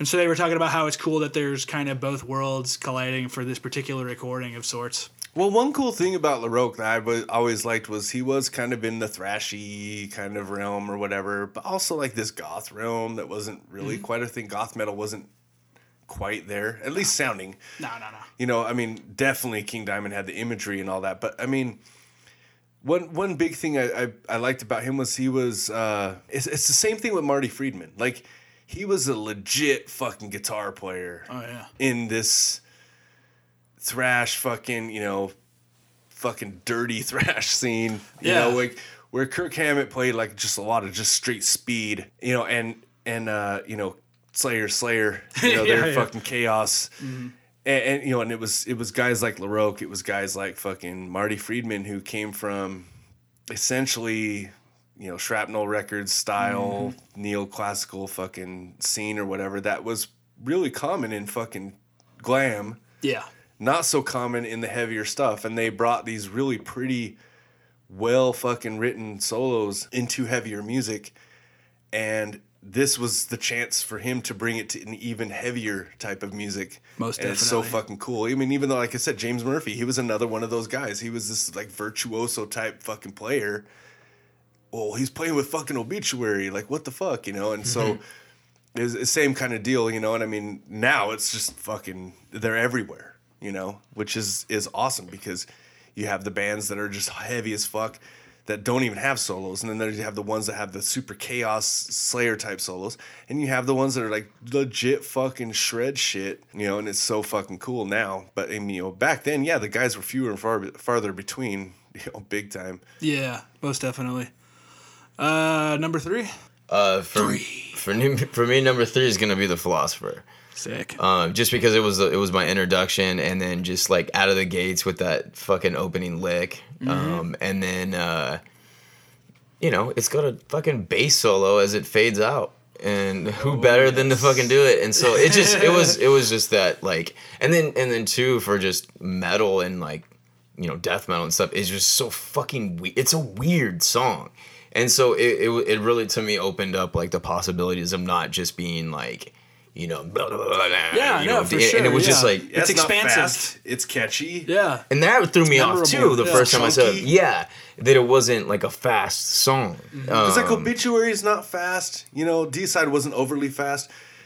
But they're chunky different ways. They're they're chunky on almost like those thrash riffs, so it's like fast chunk. yeah, Yeah. Where this was, you know, fucking.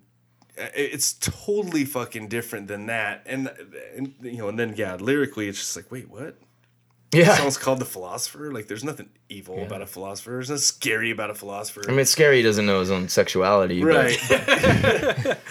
okay, that could be scary. But that's one of those insightful things. You really break down what he's talking about. He's like, you're not talking about, you know, snakes coming out of zombies' asses or whatever anymore. Mm-hmm. You're, but and you're not even talking about. You're talking about even something a little more substantial than like the modern horrors of reality every day. You're talking about like, okay, what is somebody actually about? What is what is you know?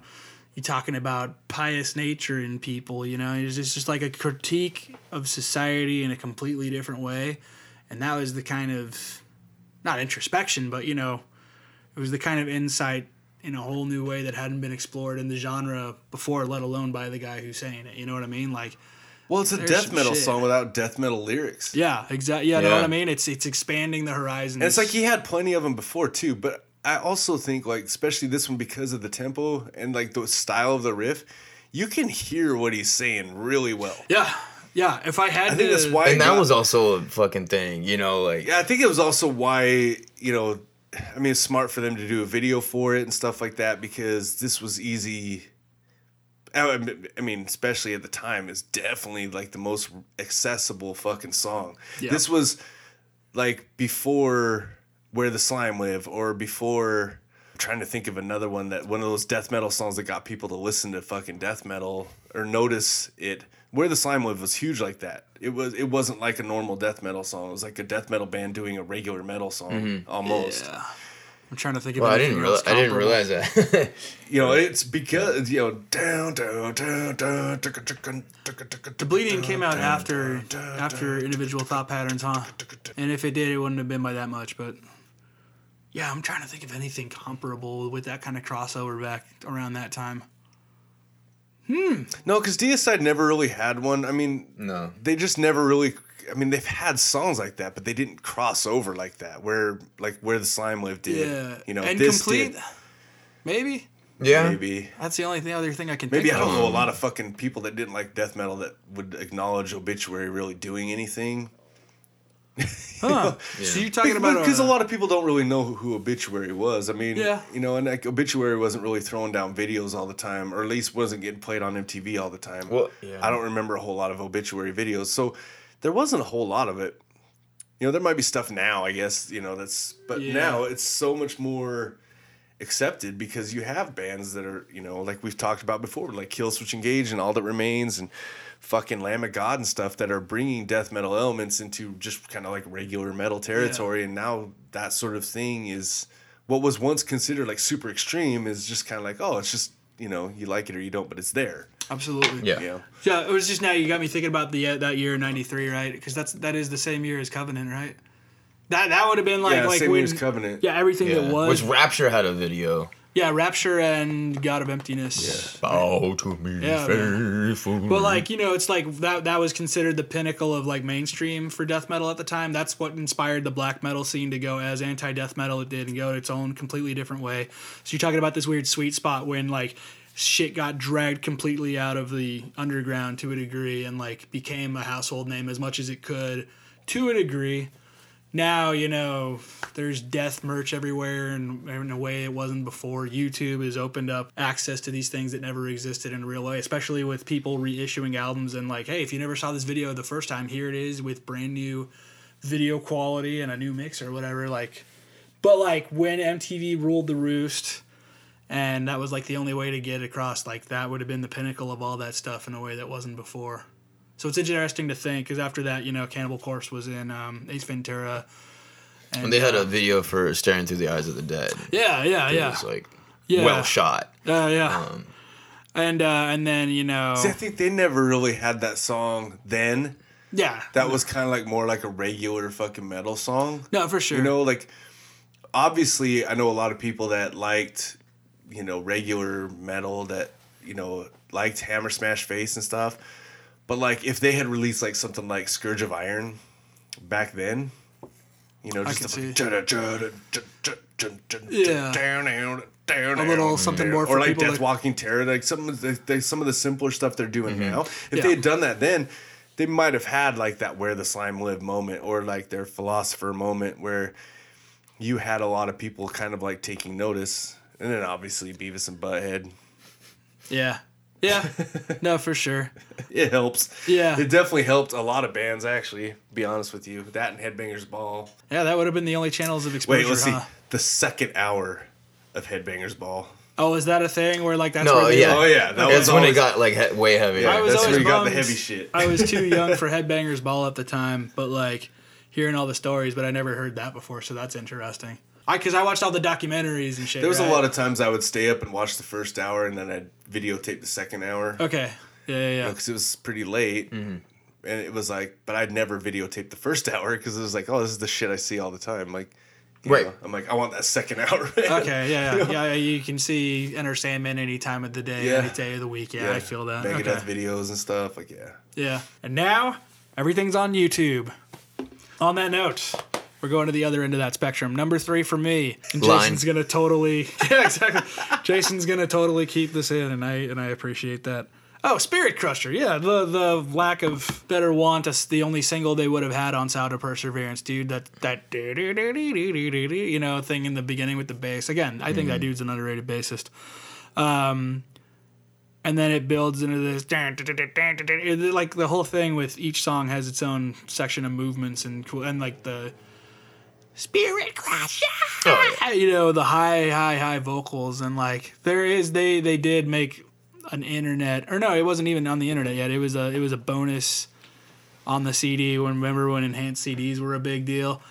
Where it was the they they took the actual track and sunk it up with the uh sunk it up? I don't know. Synced it up with uh the you like that? Yeah. With the performance sunk footage. my iPhone last night. was- I did sink it. uh, fucking The A. past tense of sync. Yeah, man.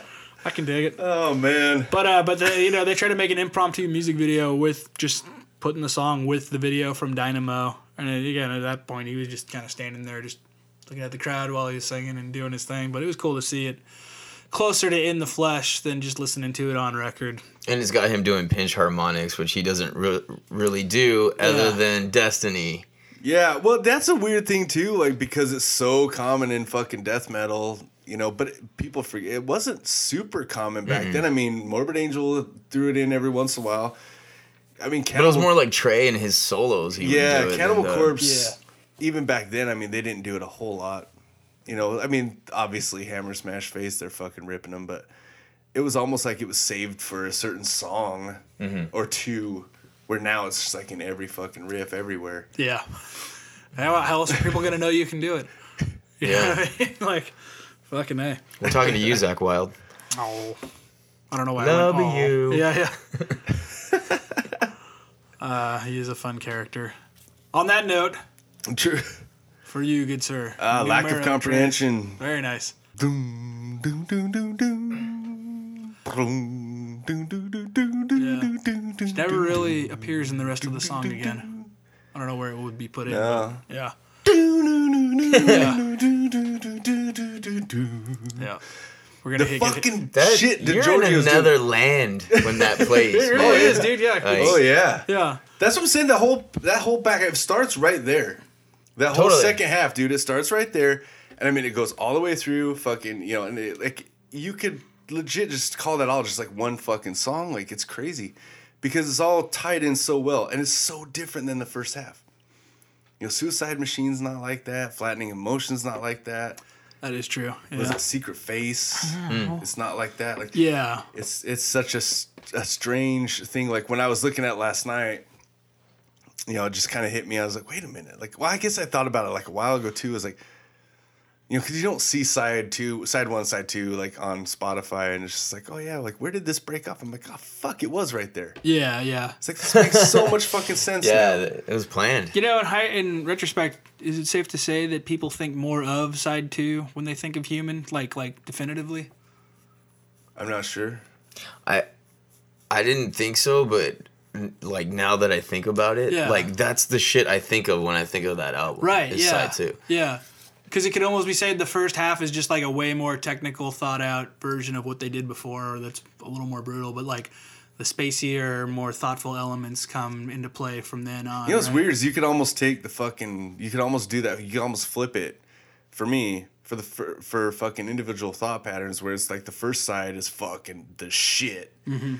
and then the second half, you know, again it's good, it's all good, but the first side is like a certain thing to me, and then it's capped off at the bottom by the philosopher Mm-hmm. where like human is the opposite so it's like it starts off with flattening of emotions the rest of side one for me is just kind of there Yeah, for yeah, I sure. mean, Suicide Machine's fine, like whatever. But like then the second half is like the shit. It's just almost flipped for both on both of those albums. I could see that. Hmm. Now I'm thinking about something else in my mind where it's the fourth album out of seven, so it's right in the middle. There's that transitional Yeah. thing again. Dude, you those can see- fucking bursts to the Yeah, dude. you know, lack yeah. Ah, depression. Just, you know, the start and stop. I honestly thought he staccato used to say lack of compression. So before I saw, before I had the actual cover of the thing, and I didn't know what the songs were called. But that first mix, there's plenty of compression. So Oh, yeah. Yeah. He was he was he was making subtle comments without realizing it for when it was time to for the the mix submissions, right? Oh, for sure. We're getting closer. Number two, good sir. Uh, actually, my number two is Spirit Crusher as well. nice. Um, and, and it's it's weird because it I, I think it almost represents that entire album. Um, Yeah. Just because I didn't know, like, there's a bunch of other like you know flesh and the power it holds and shit yeah, like that. Like for sure. Bite the pain. bite the pain. So That was almost good, one that made like, my honorable. I almost had bite the pain. Yeah. Just because like um I had learned that like opening guitar riff and I don't even know if I was playing it right, but what I thought he was doing of like over um like tapping where he would tap like here's what I think he does. Taps with his right hand, holds the note down, and then goes across his body to play the other notes. It's probably not even close to being right. but sounds in my, in my head, in my head, that's what he was doing, and it Yeah. opened up like that. Basically, that album like opened up my playing um like it because i was always like a fan but like that one was just like anything's possible Yeah, no, for Um, sure. Yeah. um even more so than it ever had been for me. And and and like i mean i got like recently um it was nine years ago where uh um what's our, our fucking album? Well christ in utopia was out. And so i'm like oh i'm gonna do like an impromptu like lesson. And so i played like the chorus riff. And this dude's like oh there's a little bit of chuck in there. I'm like motherfucker there's a lot of chuck Yeah, in there. yeah. like i'm not even hiding that. So it's like it comes from that. And so like that's just like it's more like my representation of like that entire album. It's like in there, and then plus it's just screaming Spirit Crusher is hilarious. That's the um, good times right there. Yeah. So yes, Spirit Crusher number two. I dig it. His number two was my number three. My number three was his number two. Wait, no, vice versa. You know what I'm saying? My number two, the philosopher. Dude, the riffs. It's a riff freaking storm in there. And it's just the one riff, but it creates a storm. You know what I mean? Mm-hmm. Like like And yeah, the outro thing with the with the bass from Steve DiGiorgio and like like it's it's just a staple for a reason. It's memorable as shit. The video's fun for its very early 90s ness. Again, it takes on a whole new thing when you can hear a little more of what's going on in that mix with the relapse reissues. Uh, it's just there's a reason that it apparently was selected for the opening track on on the uh, the live album. Man, it sets the tone. You know what's goofy too on the album? It's not on the DVD for whatever reason, but on the album, uh, you hear they they they were introing with the Michael Myers theme song from Halloween, and uh, and then they go into Philosopher, and that's just a great way to start off any show right there. Yeah, just take your shirt off and do uh, do those fucking opening uh, hammer-ons, man. Let's Yeah. party. Uh, yeah, yeah, I That like. set the stage for me as well. Yeah. No, See, yeah. oh come on, man! You got to start somewhere. No, um, but like it's just it's arguably their most memorable song, right? Well, we'll see. There's a reason I went with my number one for the reason I did. Uh, we'll get to that in a sec. Until then, Until then. Jason, you're number two. See through dreams. Okay. right after lack of comprehension.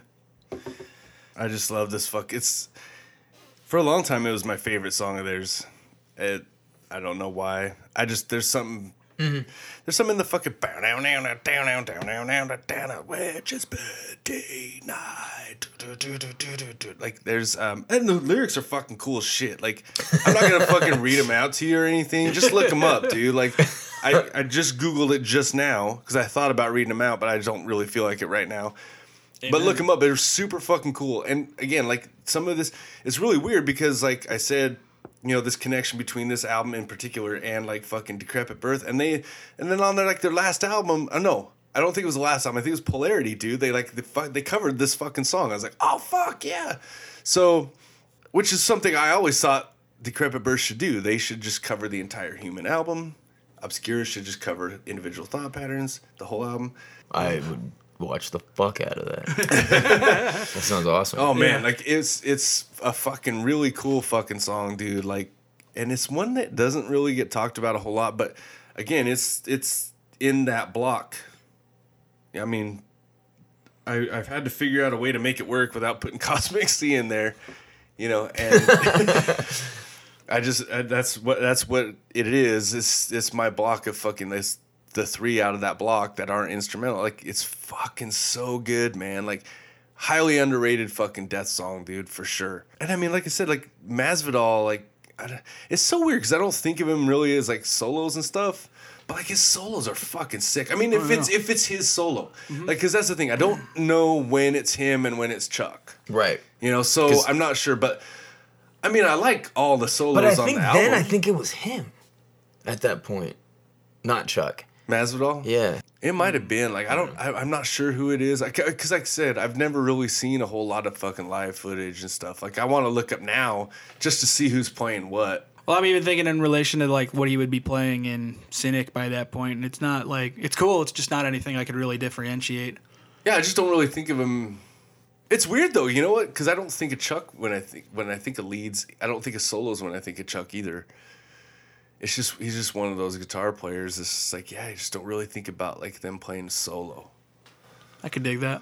Well, you know, they're the opposite of the guys that you think when you think of you, all you think of is the solo. Well, it's like, and then like some of the most melodic Metallica solos, you're like fucking Hetfield. Yeah. You know. I don't think of fucking. I don't think of James Murphy when I think of riffing. You know, I mean, That's it's like true, I think yeah, of fucking okay. Alan West, dude. You know, Yeah, I think yeah. of Trevor Peres. Mm-hmm. I think of fucking you know the Hoffmans or whatever. But yeah, that's with with Masvidal. He's just one of those. I th- I just think of like jazzy shit. Yeah, that's, you know, Could be a solo, could be a riff. You don't know. yeah. You know, like whatever. That's just what I think of when I think of that. When I hear that name, and I just think jazzy shit. And you know, probably one of those guys who could fucking play anything. You Oh, know, yeah. whatever. You ever checked out Aeon Spoke or uh, Portal? Not not the Australian checked out Portal. Portal. But, okay, because they re-released that demo um, under the Cynic name, so people would actually listen to it. Yeah. But I enjoy the shit on there, and it's nothing flashy at all. It's all based on um, you know the more spacey stuff. Yeah. Uh, but Aeon Spoke is interesting because it's them doing. Originally, it was because they moved out to L.A. Him and Sean did uh, soundtrack music for movies and TV and stuff. And so it's Oh, shit that they wrote that specifically to get played on like CW or it wasn't even CW at the time, it was WB shows and stuff. And they were really good at it, dude. So it's like really like like they really could play any style, you know what I mean? They're they're crazy. Oh, yeah. dude. yeah. These guys are fucking nuts. Yep. Get back together. Please. Number one, my good sir. I've never been more nervous in my life. Uh, it is gonna be Without Judgment off of the uh, Symbolic album. Um, I the reason I put this number one is it's because uh, I've been wanting to cover this song like for fucking twenty years. Um, it- it's just because of like riffs and energy it's just like it just fucking gets me going um and just the way it comes in just like guilty and down Yeah, yeah.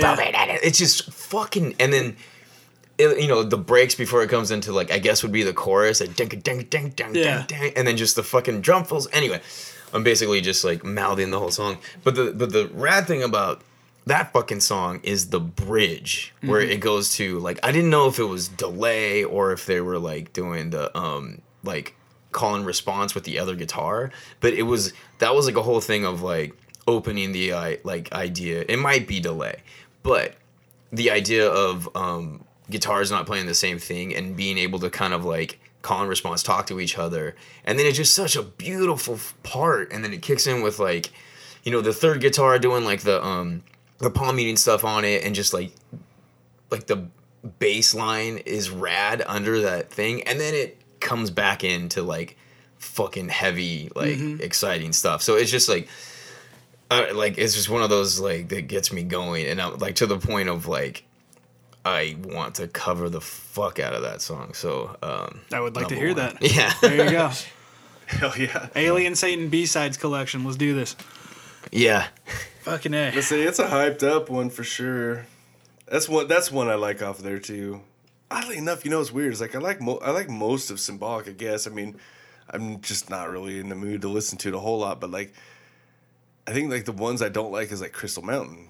I don't like Thousand Eyes. Um, but I mean, I do like the uh, symbolic zero tolerance, and then it's without judgment, right? Right. Is it number three? I like that. Um, you know, and I mean, there's you know plenty of other stuff on there I'm not a big fan of, but um, I, yeah, I, I mean I tell people like, yeah, I'm not a big fan of Crystal Man. They're like, what the fuck is wrong with you? I'm like, I don't like it. That's a personal pref- or personal preference thing. your opinion is incorrect Like, there's a lot of fucking songs I don't like that probably a lot of people Yeah. love. So you know, fight, Unchained fight me. I guess. I don't know. It's like the thing you you're like. I haven't seen that movie. What? What the? How are Oh, you man. alive? Yeah, You're just yeah, like, calm yeah, the yeah, fuck yeah, yeah. down.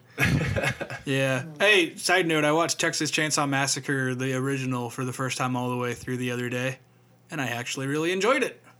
Oh, I'm not a huge fan of it, but it's, it was fine. Like whatever. Yeah. I've never seen any of the Alien movies. And that's when everybody's like, "What? You know, what Well, the it- fuck?" I'm like, And the thing is, like, It's like I never really got around to it, man. And like now, it's there's lots of stuff like that. Mm-hmm.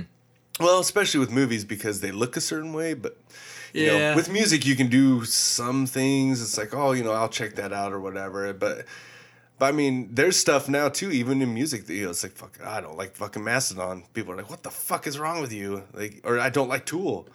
You know, you like you like ISIS, but you don't like Tool. It's like it's totally different. It's two totally different bands. Yeah. For sure.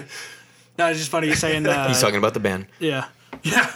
Yeah. You know, uh, so you're talking about Alien and uh, Texas Chainsaw Massacre. I just found out the main inspiration for Alien was te- or Texas Chainsaw Massacre. I love those little connections. Fucking Westworld was based on. Um, damn it. Okay, I lost it. Sorry. Oh no, Terminator was based on Michael Myers, and Westworld was in there somehow too. But like all those little connection things, I love all that. Crazy. Yeah.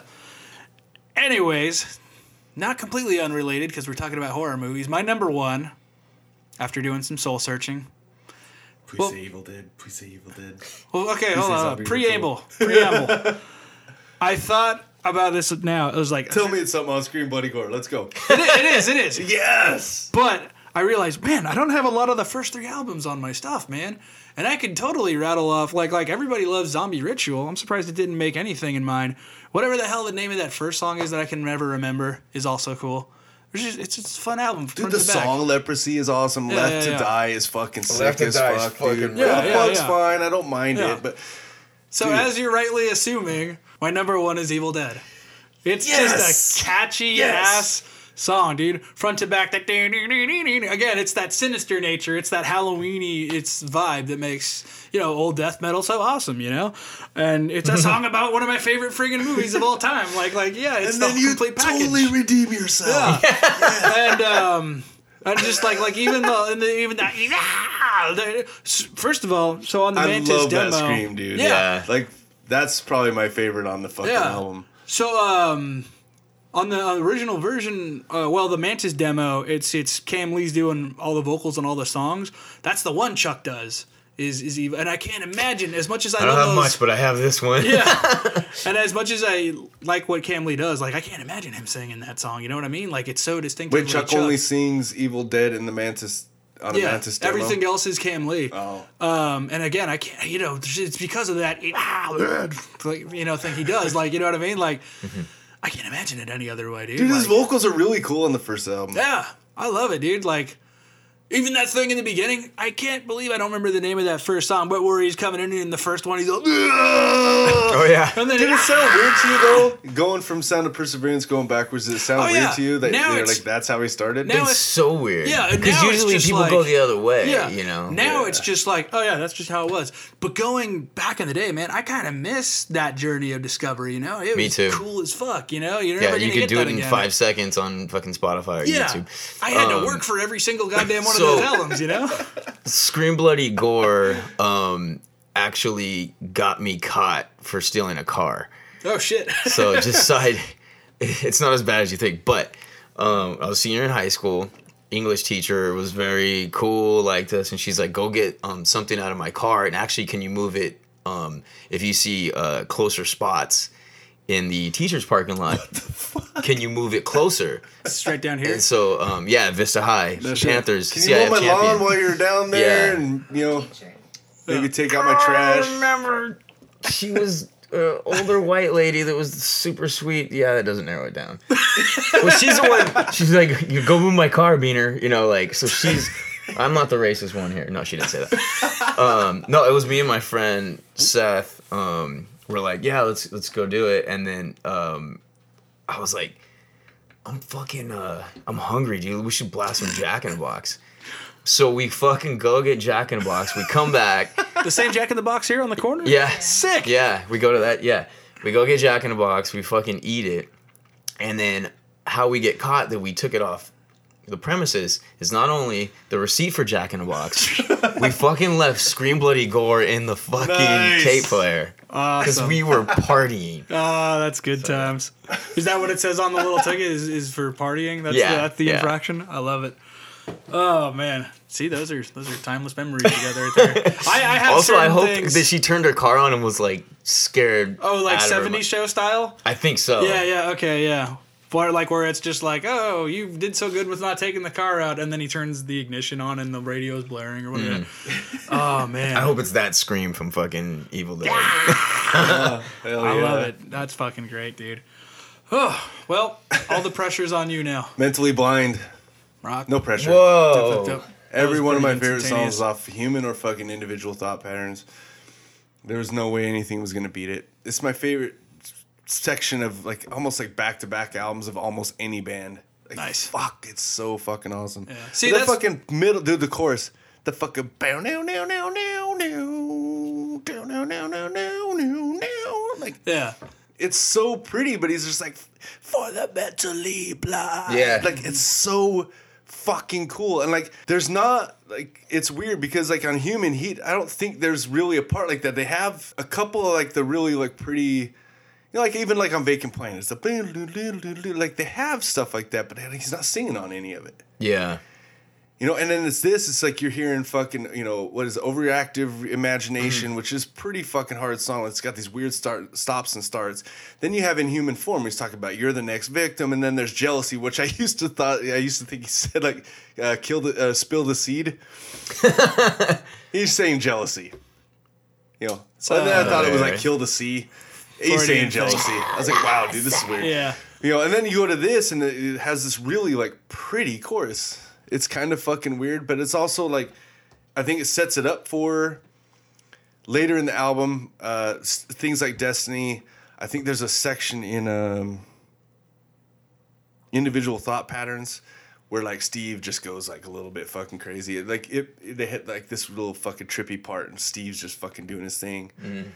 You know, and then and I mean, it it kind of sets it all up, man, and like it's a part. It's really weird because I know it's not the dudes from Cynic, but dude, the, it sounds like something that It's Oh, all yeah. left it sounds like something Yeah, that they could do They've set the or they would right? do or something. Yeah, like it was almost like fucking yeah, like leftovers. You know, it's like oh well, you know, Chuck took what he still he still took what he had from human and still brought even some of that into individual thought patterns. Which honestly, I think that's one of the coolest things he he does is he never fully gets away from what.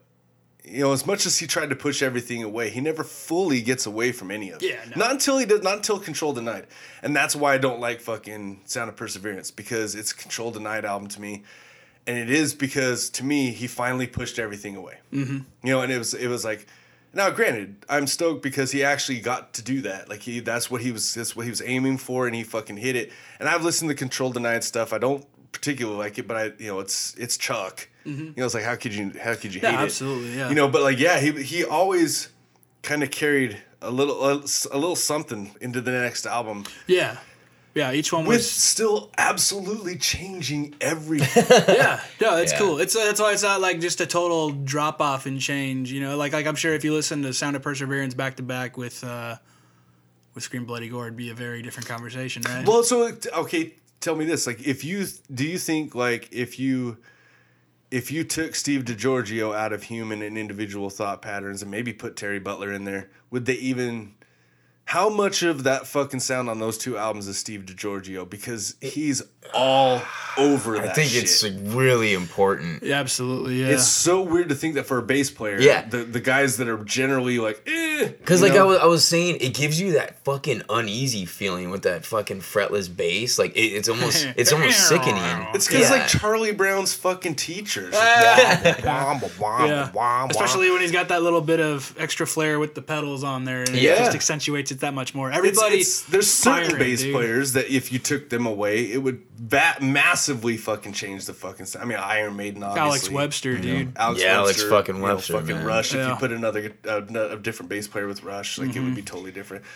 But yeah, it, for the most part, man, bass players like you know having them be that big of an impact is usually not that common, man. Like, Slayer. I just think like there's just no way these two fucking albums sound even remotely fucking close to as good with. If I almost want to say it wouldn't even sound as good if fucking Steve DiGiorgio played a regular bass. I, I'm with that. It wouldn't fucking sound as cool. There's a slur and like Yeah. a, a weird sound to those fucking fretlesses that just Yeah, there it'd be that David Letterman thing when whenever he gets a jab in and his guy goes, you can hear you can hear every one of those frets, you know, when he when Like he's there's, descending. um, I'm try- I can't remember what song off of individual thought patterns, but he does this really high, but wow, wow, wow, and you're just like, oh, that's that's Yeah, yeah. enough, sir. That's silly. you need to calm Yeah. down. oh yeah, dude. That it's so uh, I don't know. Like these two albums is what makes Death for me. for sure. As much and like I said, like I loved fucking Leprosy when I first heard it, and then I just kind of forgot about it. That same thing happened to me. Death metal became something completely different, and that was just like, oh well, that's like. Deep Purple or something versus oh I'm fucking into this Motley Crue thing. Yeah, you know what I for mean? It's like yeah, I mean it kind of started there, but like Yeah. and you loved that at the time, but then it was like so it kind of turned this other thing, and it isn't until now, and it isn't because I it wasn't until like we started checking out some of those fucking retro bands. Like so, the first time I checked one out was Blood Incantation because I knew they were opening up for fucking Morbid Angel. And I listened to it, and I'm like, sounds like shit. I don't like the sound. And then I'm sitting there on this fucking podcast talking about fucking. I all I wanted was death metal to sound better. I wanted it to sound better. I wanted it to sound better. I wanted it to sound better. Now, granted, it is cheating because these remasters are fucking awesome and they sound really w- good. But you know, and then it was like, why, you know, it wasn't so much why does everybody want to go back to this old sound? It's more like I just don't want to go back to the old sound. Yeah, I, I understand why people want the I- old uh-huh. sound, and especially that hyper organic sound. Yeah. You know, because it does get super compressed and it has gotten super fucking tech and it has gotten super fucking computer, like CGI versus puppets. You know what I mean? Like, Yeah, yeah. There's a there's a fucking there's there's a thing when with that CGI can't fucking do, and that's actual fucking light on an actual fucking thing, mm-hmm. right? There's certain things that computers can't fucking do that organically you can do that. And then, so there's a different fucking sound there, but like it wasn't until I started, and again, that was like, okay, I tried it, no. But then I started listening to Gatecreeper. Tomb Mold, I'm still not sold on. It's super muddy, but it's it's all right. But there's one called Coffins, which is really fucking cool. Oh, I, see love that them. name a lot, Japan. yeah. Yeah, dude. Yeah, Yeah, Yeah, that I- shit I saw them, fucking dude. awesome. They're like, fucking Like, And that sick. new Gatecreeper is fucking sick as fuck. Like I just couldn't deny it. Like the Creeping Death album, the newest Creeping Death album is really good. Mm-hmm. And again, I mean, they're they have that fucking HM2 fucking sound that that is super popular right now. But I mean, so it's it's different than this, but it got me to fucking you know okay, I need to go back and you know when we're doing this list, I'm like, you know what, I don't need to listen to fucking human or individual. Yeah, it's in- it's in me. Those Yeah. fucking songs so Yeah. many times. I need to go back and listen to the first three, and I was like, fuck yes, dude, like I fucking missed it, and then because of it, I'm listening to fucking gruesome. I'm checking out. Uh, more atheist, like I mean, I, Mm-hmm. you know, some of the bands, uh, incantation, regular incantation. Yeah.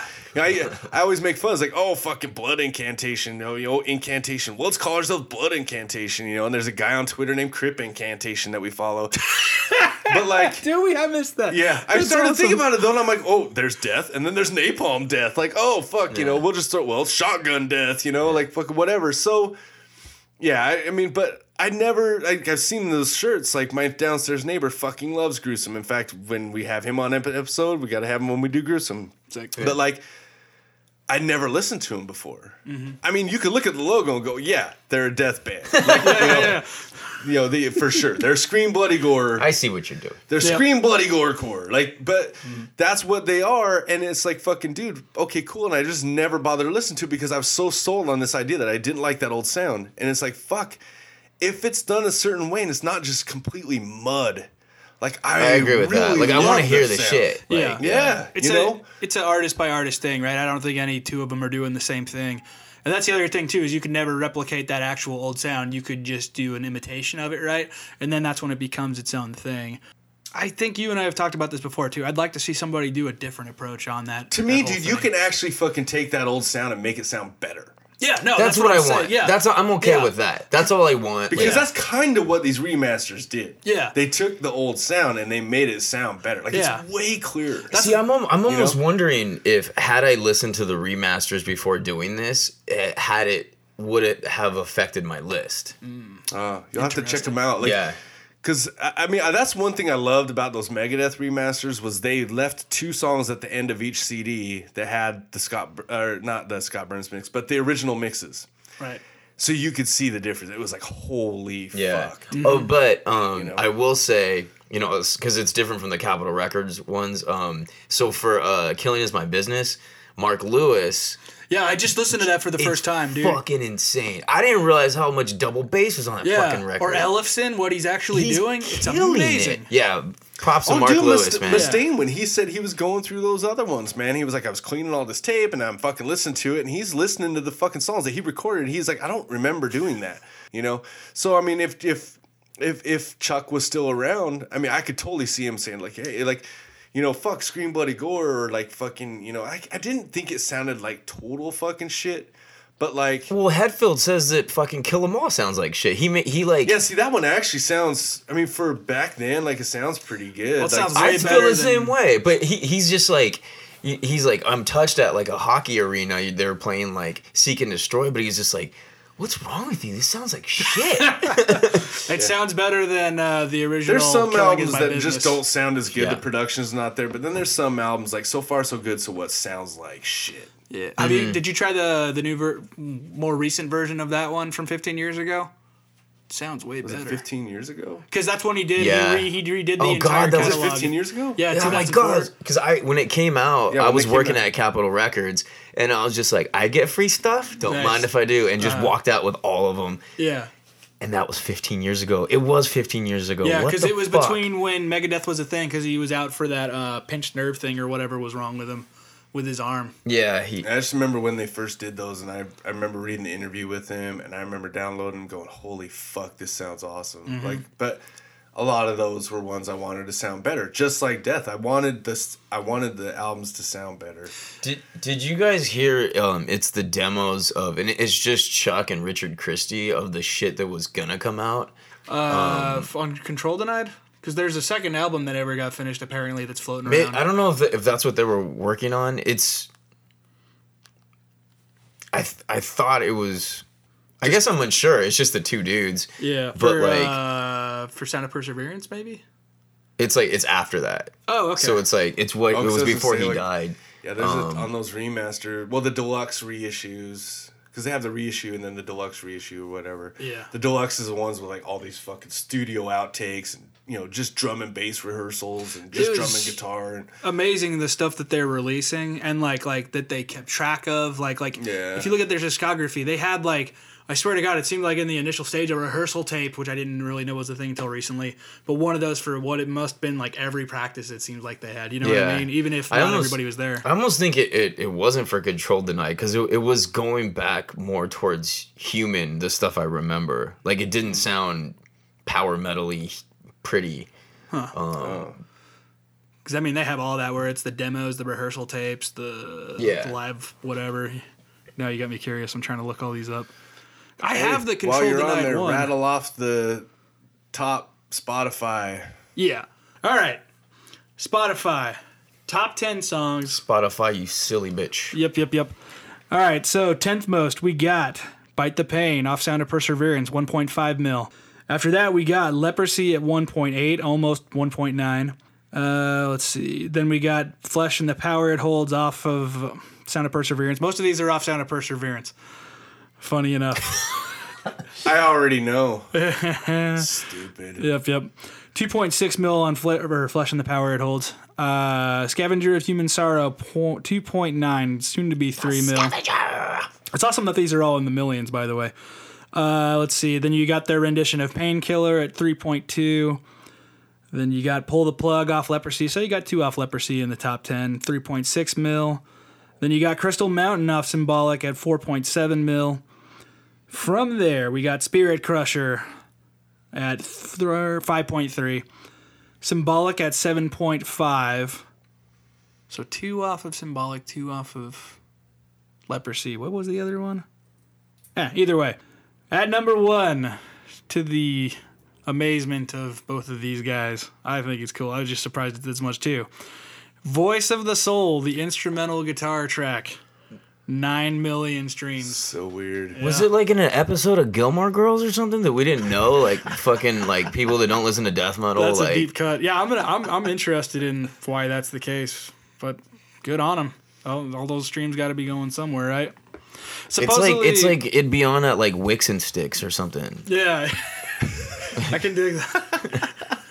it's like the equivalent of. I was bellhop. surprised. Pull the plug. Like when I saw, I guess pull the plug. Like what the fuck? And then like I was, liked it, but it was We were watching the fucking. I was watching that show, and they talked about pull the plug. It was like one of their bigger fuck. Like it was like their hit fucking song off of Leprosy. Like that was the jam. Like that was the one they closed with. That was the one that was like the huge jam. And I was like, what? Oh, dude, yeah, it's I like was really surprised by that Yeah. because I don't like I've never seen a lot of live sets or anything, but I mean I just was I thought for sure it'd be like something else off of Le- like, like Left to Die. I think is- Yeah. is fuck so I agree. good.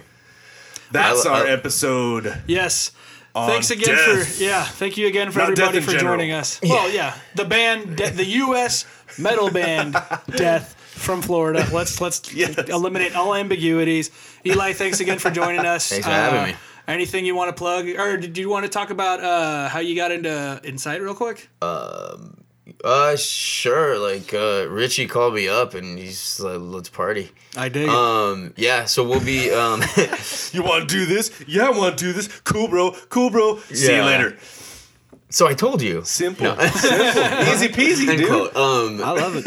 uh, so yeah, the, they'll, um, I actually won't be doing the UK dates with them, um, in January, but still go see them. Uh, and then um, I'll be joining them in France for the rest of the uh, European dates. And the reason I'm not doing the UK dates is because Holy Grail is playing the 17th, um, January 17th, um, at the House of Blues in Anaheim, and then on the 19th at um, uh, the Whisky A Go Go. Um, A Go Go. with uh, Gus G, which I don't know Ah, what the sweet. second G stands for. I think it's another Gus. Yeah, I was just gonna say Gus Gus. It's like uh, Cinderella, that one mouse with the yellow shirt. That's yeah. Yeah. I guess I'd yeah. Anyways, dude, look forward to hearing it. Look forward to more with Incite, Holy Grail, um, Alien Satan. Obviously, Yes, album is uh, killing me, but it's in the works. those are the best ones. Right? Yeah. 'Cause they end up being that way, anyways. At the time, looking forward to that Kaiser Soze revival. Oh, we uh, we actually might remaster or master and Yeah. then um, put it out. Uh, Alien Satan also, since we were talking about band names, was uh, almost um, Napalm Death Cab for Cutie. I love it. So uh, Nice. Oh yeah, I forgot. I, I'm totally remiss to forget this. Your your former moniker was Eli Santana and the Bestiality Boys. I can either uh, confirm or deny. Fucking I uh, wasn't into bestiality. The other dudes were. yeah, they're, that's why they're the was Bestiality all Boys. them. Yeah, yeah, yeah. Oh my gosh, it's been a blast. Thanks for joining us. Uh, can't wait to do. We talked about some other ones in the near future, so everybody be looking out for that. Also, Cynic, get back together. Yes. Well, I mean, Sean get back together in Cynic with Paul, who Okay, yeah, owns the whole name. Did you hear that last song they did? I liked it. It's just I'd rather it was Sean on drums, even though that Trioscapes guy does a good job. But that's for another episode. Thanks again, everybody. Like, rate, review, subscribe, all that. Hit us up on all the socials. I am at Yes It Is I David on all the stuff. He's at what is it? I can't even remember. Jason Fitness on Instagram. Yeah. Jason Ten Smith on Twitter. That's the one. Mostly it's just Metal List Pod on Twitter. I don't get on my own very much. Yeah. So there, check us out on Twitter. Everything else, it's Metal List Podcast. Until then, eat your veggies. Fuck your prayers. See you then. Later.